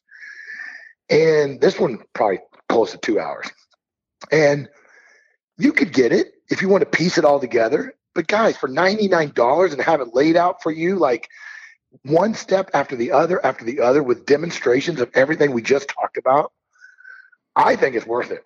And I wish it would have been, I would have killed for this when I started. I mean, I would have killed for this kind of information. And guys, we love elk hunting. We would, you wouldn't have this podcast if you guys didn't love hunting and the pursuit of hunting. Why would you want to go out there? I don't care if you buy the course, but certainly listen to some podcasts and educate yourself. But be as educated as you possibly can. You're spending thousands of dollars on this elk hunt, and you're spending nothing learning how to elk hunt. Yeah. You're going to learn it on the fly, which nothing wrong with that, but the odds are five percent. If you just like hiking in the woods with your bow, that's perfect. I mean, more. I love it. That's what I did for a lot of years. I mean, I had some good success, but some of it was just stupid luck. Um, and uh, I'm not. I mean, I'm kind of being not serious, but but what else in life? If you're going to work on your car, if you need to replace the heads on your car, do you just start yanking the heads off? Or do you look at a YouTube? Do you watch a YouTube video first? I mean, I know that's simple, but is it not true? Yeah, Oh, um, absolutely. And yeah, so, 100%. you know, education is something I think's been missing. Like you look at photography and filmmaking, and I don't know what you guys do for work, but we're always continuing learning how to build web. We're, we're continually on the search to expand our knowledge base in a lot of other things in our life. But for some reason, as elk hunters, we don't. We listen to some entertaining podcasts, maybe some that I'm on not so entertaining. Um, but we, you know, we kind of absorb it. We talk to some guys, but we make no investment in any structured education for the to pursue probably one of our most favorite things in life. You know, besides our kids and our family and God and our country. I mean, there's a few things that obviously come first, but elk hunting for me and a lot of other dudes like me is pretty high on the list. Yeah. And that's the whole reason I moved to Montana, guys. The whole reason. That's like one of the. I mean, we did like before we went to Idaho. That was one one of the first things I did was I bought the, you know, Elk 101 course because And that was a the- good. It was good, wasn't it? yeah, it was really good. You know, but it was a one. just a few tips. I mean, now you knew how to the gutless method. You probably felt because he has a really good section on that, Yeah, and you, you feel so much more comfortable. Like you feel like you can do it, even though you haven't done it. right. And whatever. I mean, he talks about the calling, what situational, you know, situational calling. Great stuff. Yep. And but before that, guys, I mean, I'm sorry, but that was kind of the cart before the horse. I'm nothing, no diss on Corey, but you can't use the gutless method on an elk that you can't find and kill. Exactly. So before we start gutless method skinning, and before we start calling bulls in, we got to put ourselves in a place that tends to hold those animals. Right. And um, that was kind of the cart before the horse, in my, just in my little opinion. But Oh yeah, yeah. That's uh, definitely. Well, I know I get a little long winded, but thanks guys for having me on. I was looking forward to this podcast. I haven't done one in a while, so I was kind of excited about talking e scouting a little bit. It's kind of middle of summer. I was kind of thinking about elk hunting now, and it's a good time for it. So one question I always ask our uh, guests: what what's your bow setup? What bow you shooting? What's your setup? Well, if it wasn't for COVID, I'd be shooting the new Mathews V3 75 pound 28 inch draw. But right now I'm shooting the Mathews No Cam from a couple years ago, or the Zero Cam, hmm uh, 75 and uh, 28 inch draw. Um, I like to use, uh, you know, I use cutting broadheads. I like I, two broadheads. I use QAD, Kudo, and NAP 125s. Those are the three I kind of focus on. I like a cutting tip broadhead. I'm not a big fat I've so many problems. Not me, but my friends have come and hunt with me with expandable broadheads on elk. I don't want to get in that whole conversation. That's a whole debate. I freaking get it. I mean, you can. I mean, there's nothing wrong with them. I just have not seen success. Right. Whitetails, I freaking slayed tons of whitetails with freaking expandables, but not elk. I have not seen that much success. So I try to focus on harder hitting, heavier cutting tip or cutting, you know, more cutting tip type broadheads. Mm. And uh, so no, Mathews. I've I've shot Mathews most of my career. I, guys, bows are like I, I don't know. It's just you get in a almost in a rut. I need to expand my horizons a little bit. I just love them, and um, they just shoot so good for me and fit me so well, and I can work on it myself. And um, so I am trying to get a V3. So, but I'm left-handed. The problem is I'm left-handed too. Ah, So I have to get the left-hand version, and sometimes they're not available. And uh, and I've been procrastinating. I've been busy. I've been. I- I'm almost 30 days in bear hunting this year. It's been a ridiculous numbers of days I've been hunting bears, and um, it's been the funnest bear year I've ever had. And I haven't killed a freaking bear. um, now we've killed a lot of bears, but I personally have not. And I got a little, I got a little picky, and now I'm paying the price. now my wife's mad because we don't have any bear meat, and uh, so I spent too much time bear hunting. I should have been buying bows, but anyway, that's what I shoot. Man, I like Mathews, and um, I'm looking forward to trying that V3. I got several friends that are using it. So, yeah, it's a nice shooting bow. I shot it. What do you what do you guys use? I we just switched over. I have last year I shot the PSE, uh, Okay, John Dudley's version. Um, okay, This year I switched over to we kind of all went well. Adam shot Bowtech or Diamond for the last Yeah. several years, and so I picked up one of the Revolt X Bowtechs. okay, and I was actually like tonight. I was I met a couple guys at the club and working on their bows and stuff, and I was, you know, they'd, you'd put it in the press and you know twist the yokes up and this and that for the other bows, and I just pulled out the Allen wrench set and I would tweak the top cam over a little bit and end up getting my bullet holes with without even putting the the bow in the press. So I was like, man, this is pretty sweet. You know, tuning a Yeah, bow not- not having to put it in a press, and so it's shooting. I got it shooting pretty good. Well, don't take my. I mean, I, people listen to this. Don't take my bow advice, guys. I shoot what shoots. Um, I'm kind of one side. You know, I tell you to get educated. I tell you to expand your horizons, and then here I am telling you I don't try any other bows. so don't. You know, I'm kind of one of those guys that.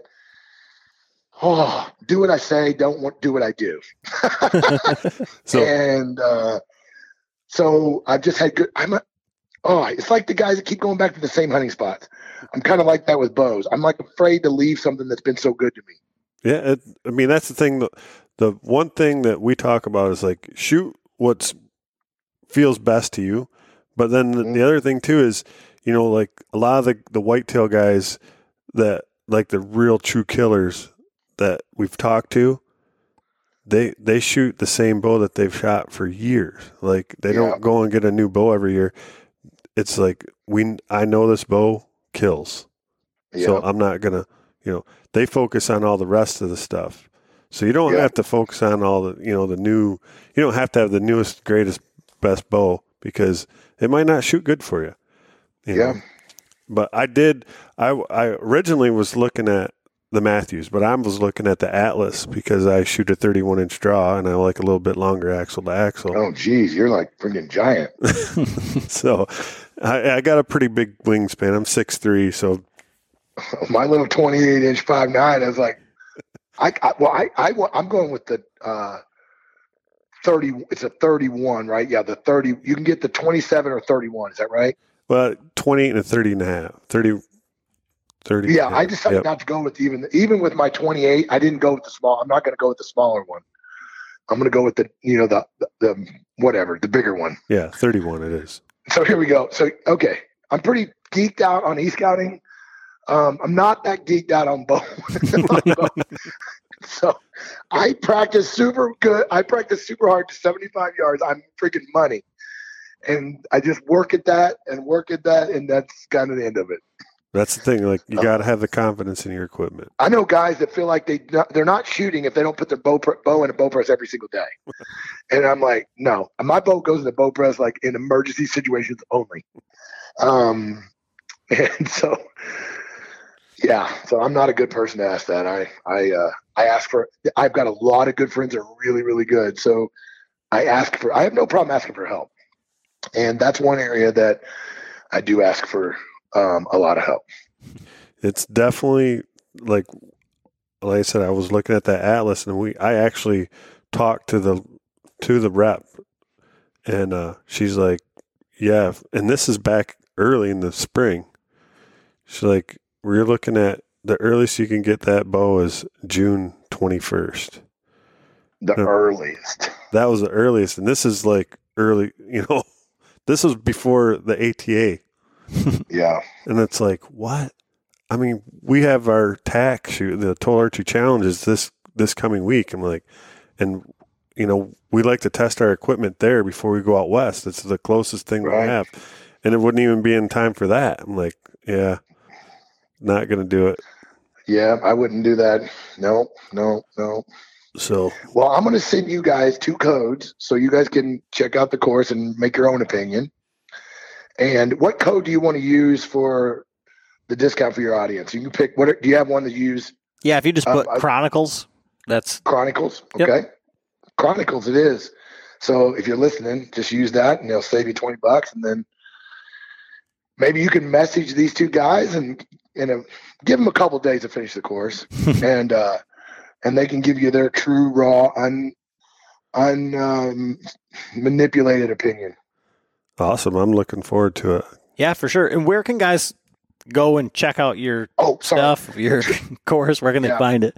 treelineacademy.net is the course, but you can get everything at treelinepursuits.com. Treeline Pursuits is kind of my, if you want to call it brand, it's kind of everything. My llama rentals, my guide, my llama guiding trips, my fly fishing training. Um, that's the other thing. I love fly fishing too. And um, so all that stuff you can find. You talked about dehydrated. We can't get into that tonight. I won't wear you guys out tonight, but we should do another podcast about dehydrated meals. Um, that's going to be my next course. Um, I'm I'm I'm almost as geeked out on that as I am e scouting. So, um, but I have recipes. I have dehydrated equipment that I use, bags I use, all that stuff. TreelinePursuits.com and TreelineAcademy.net. And I hope you follow me on Instagram. I post most of my stuff up there, just at Treeline underscore Pursuits. Well, Awesome. awesome, Mark. I really appreciate it, and it's been. I mean, it's just been a pleasure talking to you. And uh, Oh man, me Thanks too. for I taking really the look time. forward to meeting you guys. where are you guys hunting this year, real quick? You never told me. Where, I mean, what? Where are you guys going out west? You Colorado? You said. So I'm going back to Colorado. I'm doing a very out of my element, and John gives me crap about it. But um, I, I'm, I'm I'm ended up going uh, hunting with my dad in Colorado uh, to a spike camp uh, outfitter with uh, some Okay. family friends and stuff. So uh, it's, it's during rifle season. I'm bringing my bow, um, but I'm I'm working through the mental side of embracing the hunt for what it is and spending time with family and going out there and going to an area where you know theoretically there'll be elk there where I don't have to necessarily do all the work. Um, Yeah, yeah. Hey, I've done a couple of them in my career, and you know, nothing wrong. There's certainly nothing wrong wrong with that. I mean, I freaking if you're on limited time, limited resources, limited keep. I mean, and family, you got other limited. Man, they certainly make it nice for different levels of fit. You know, all the things that go into it. it it's it's a nice it's a nice way to do it. I got to give him crap for it because it's Yeah. outfitter stuff. Hey, But- you know, at least he threw in. Did you notice he threw? I'm taking my bow. yeah, yeah. Oh yeah. Oh, there I'm would going be on a rifle hunt, but I'm taking my bow. right, and that that's the only. I'm like, all right, you're taking your bow. I I just lost my dad last year, and I told him I'm like, you know, you're going with your dad, and I would Yeah. I would give anything to go on a hunting trip, you know, with my dad. So I can't give you too much shit about that, but you better kill one with your bow. but so I put in for Montana again this year, but I did not draw a tag. Man, you and everybody else. Gosh. So what I did do was I I'm on the alternate list, and then Okay. we talked about going to Colorado, but like I said, my buddy lives in Montana, so I'm like, how about? And last year he, my buddy Eddie, you know, like I, dude, I don't know where I'd be without him. Like last year he hunted, but pretty much he could have just left his bow in the truck because he was it was all about trying to get me an elk. That's awesome. And this guy is a badass going, I mean, like going up the mountain and stuff. Like, I was kind of joking on this a couple times, like, hey, we should go up there. All right, let's go. And I'm like, really? and uh, so, so I'm going to go out and I'm going to call for him and go, you know, just go on a hunt for him, which it's it's a hunt for me too because I'll get to learn, you know, more Dude, not more knowledge. You know, I, I'm glad you said that because, you know, there's a lot of new hunters out there. Maybe they just don't feel um, ready, um, or whatever. But maybe they feel like they're ready, like for from a physical and a backpacking and a survivalist and woodsmanship and bushcraft. They feel like they can handle that part of it. They just don't know if they're ready for the hunting part of it. Dude, go with someone that's hunting. I mean, it's a blast, especially elk hunting. You know, you know, like the calling part, the pursuit. Now I don't know about rifle hunting as much be much fun, just being a sidekick, but still would be still fun. You're classing, you're kind of looking, you know. But man, there's nothing wrong with going out there without a tag. Nothing wrong.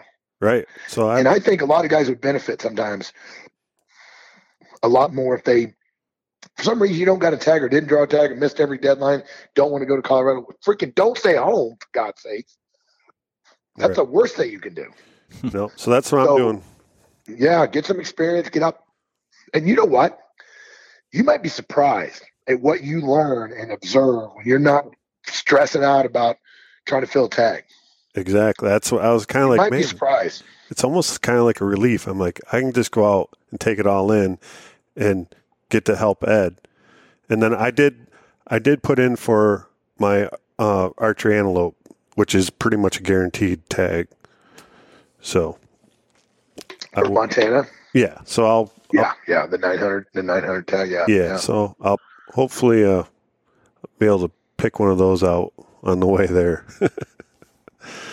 but Well, good luck, guys. And um, if you guys want to do another podcast sometime, we should do one on dehydrated meals for sure. Absolutely. guys, you know, campers, hike, and not just hunters. I mean, it's a man. It's been an eye opener for me just being able to do my own meals from a cost, from a money standpoint, from a just a healthier standpoint, taste standpoint, all of it. It's just, I, I, I wish I would have done it sooner. That's my only regret with that. Is I always thought, well, I only eat this many. I, I don't know. But all the other applications I started using it for, besides just making meals, and um, yeah, I really, I really dig that too as well. So, yeah, we'll definitely. well, thank you that. guys. I really appreciate. So, um, Chronicles is the code. I'll set it up right now. So by the time you guys launch this, it'll be ready to go. And I'll send you guys a, a text or email. I'll send you, well, whatever. I'll send you guys a code for you guys as well. Thanks for having me. I really appreciate it. Awesome. Awesome. Thank you. All right. Good night, guys. All right. Yep.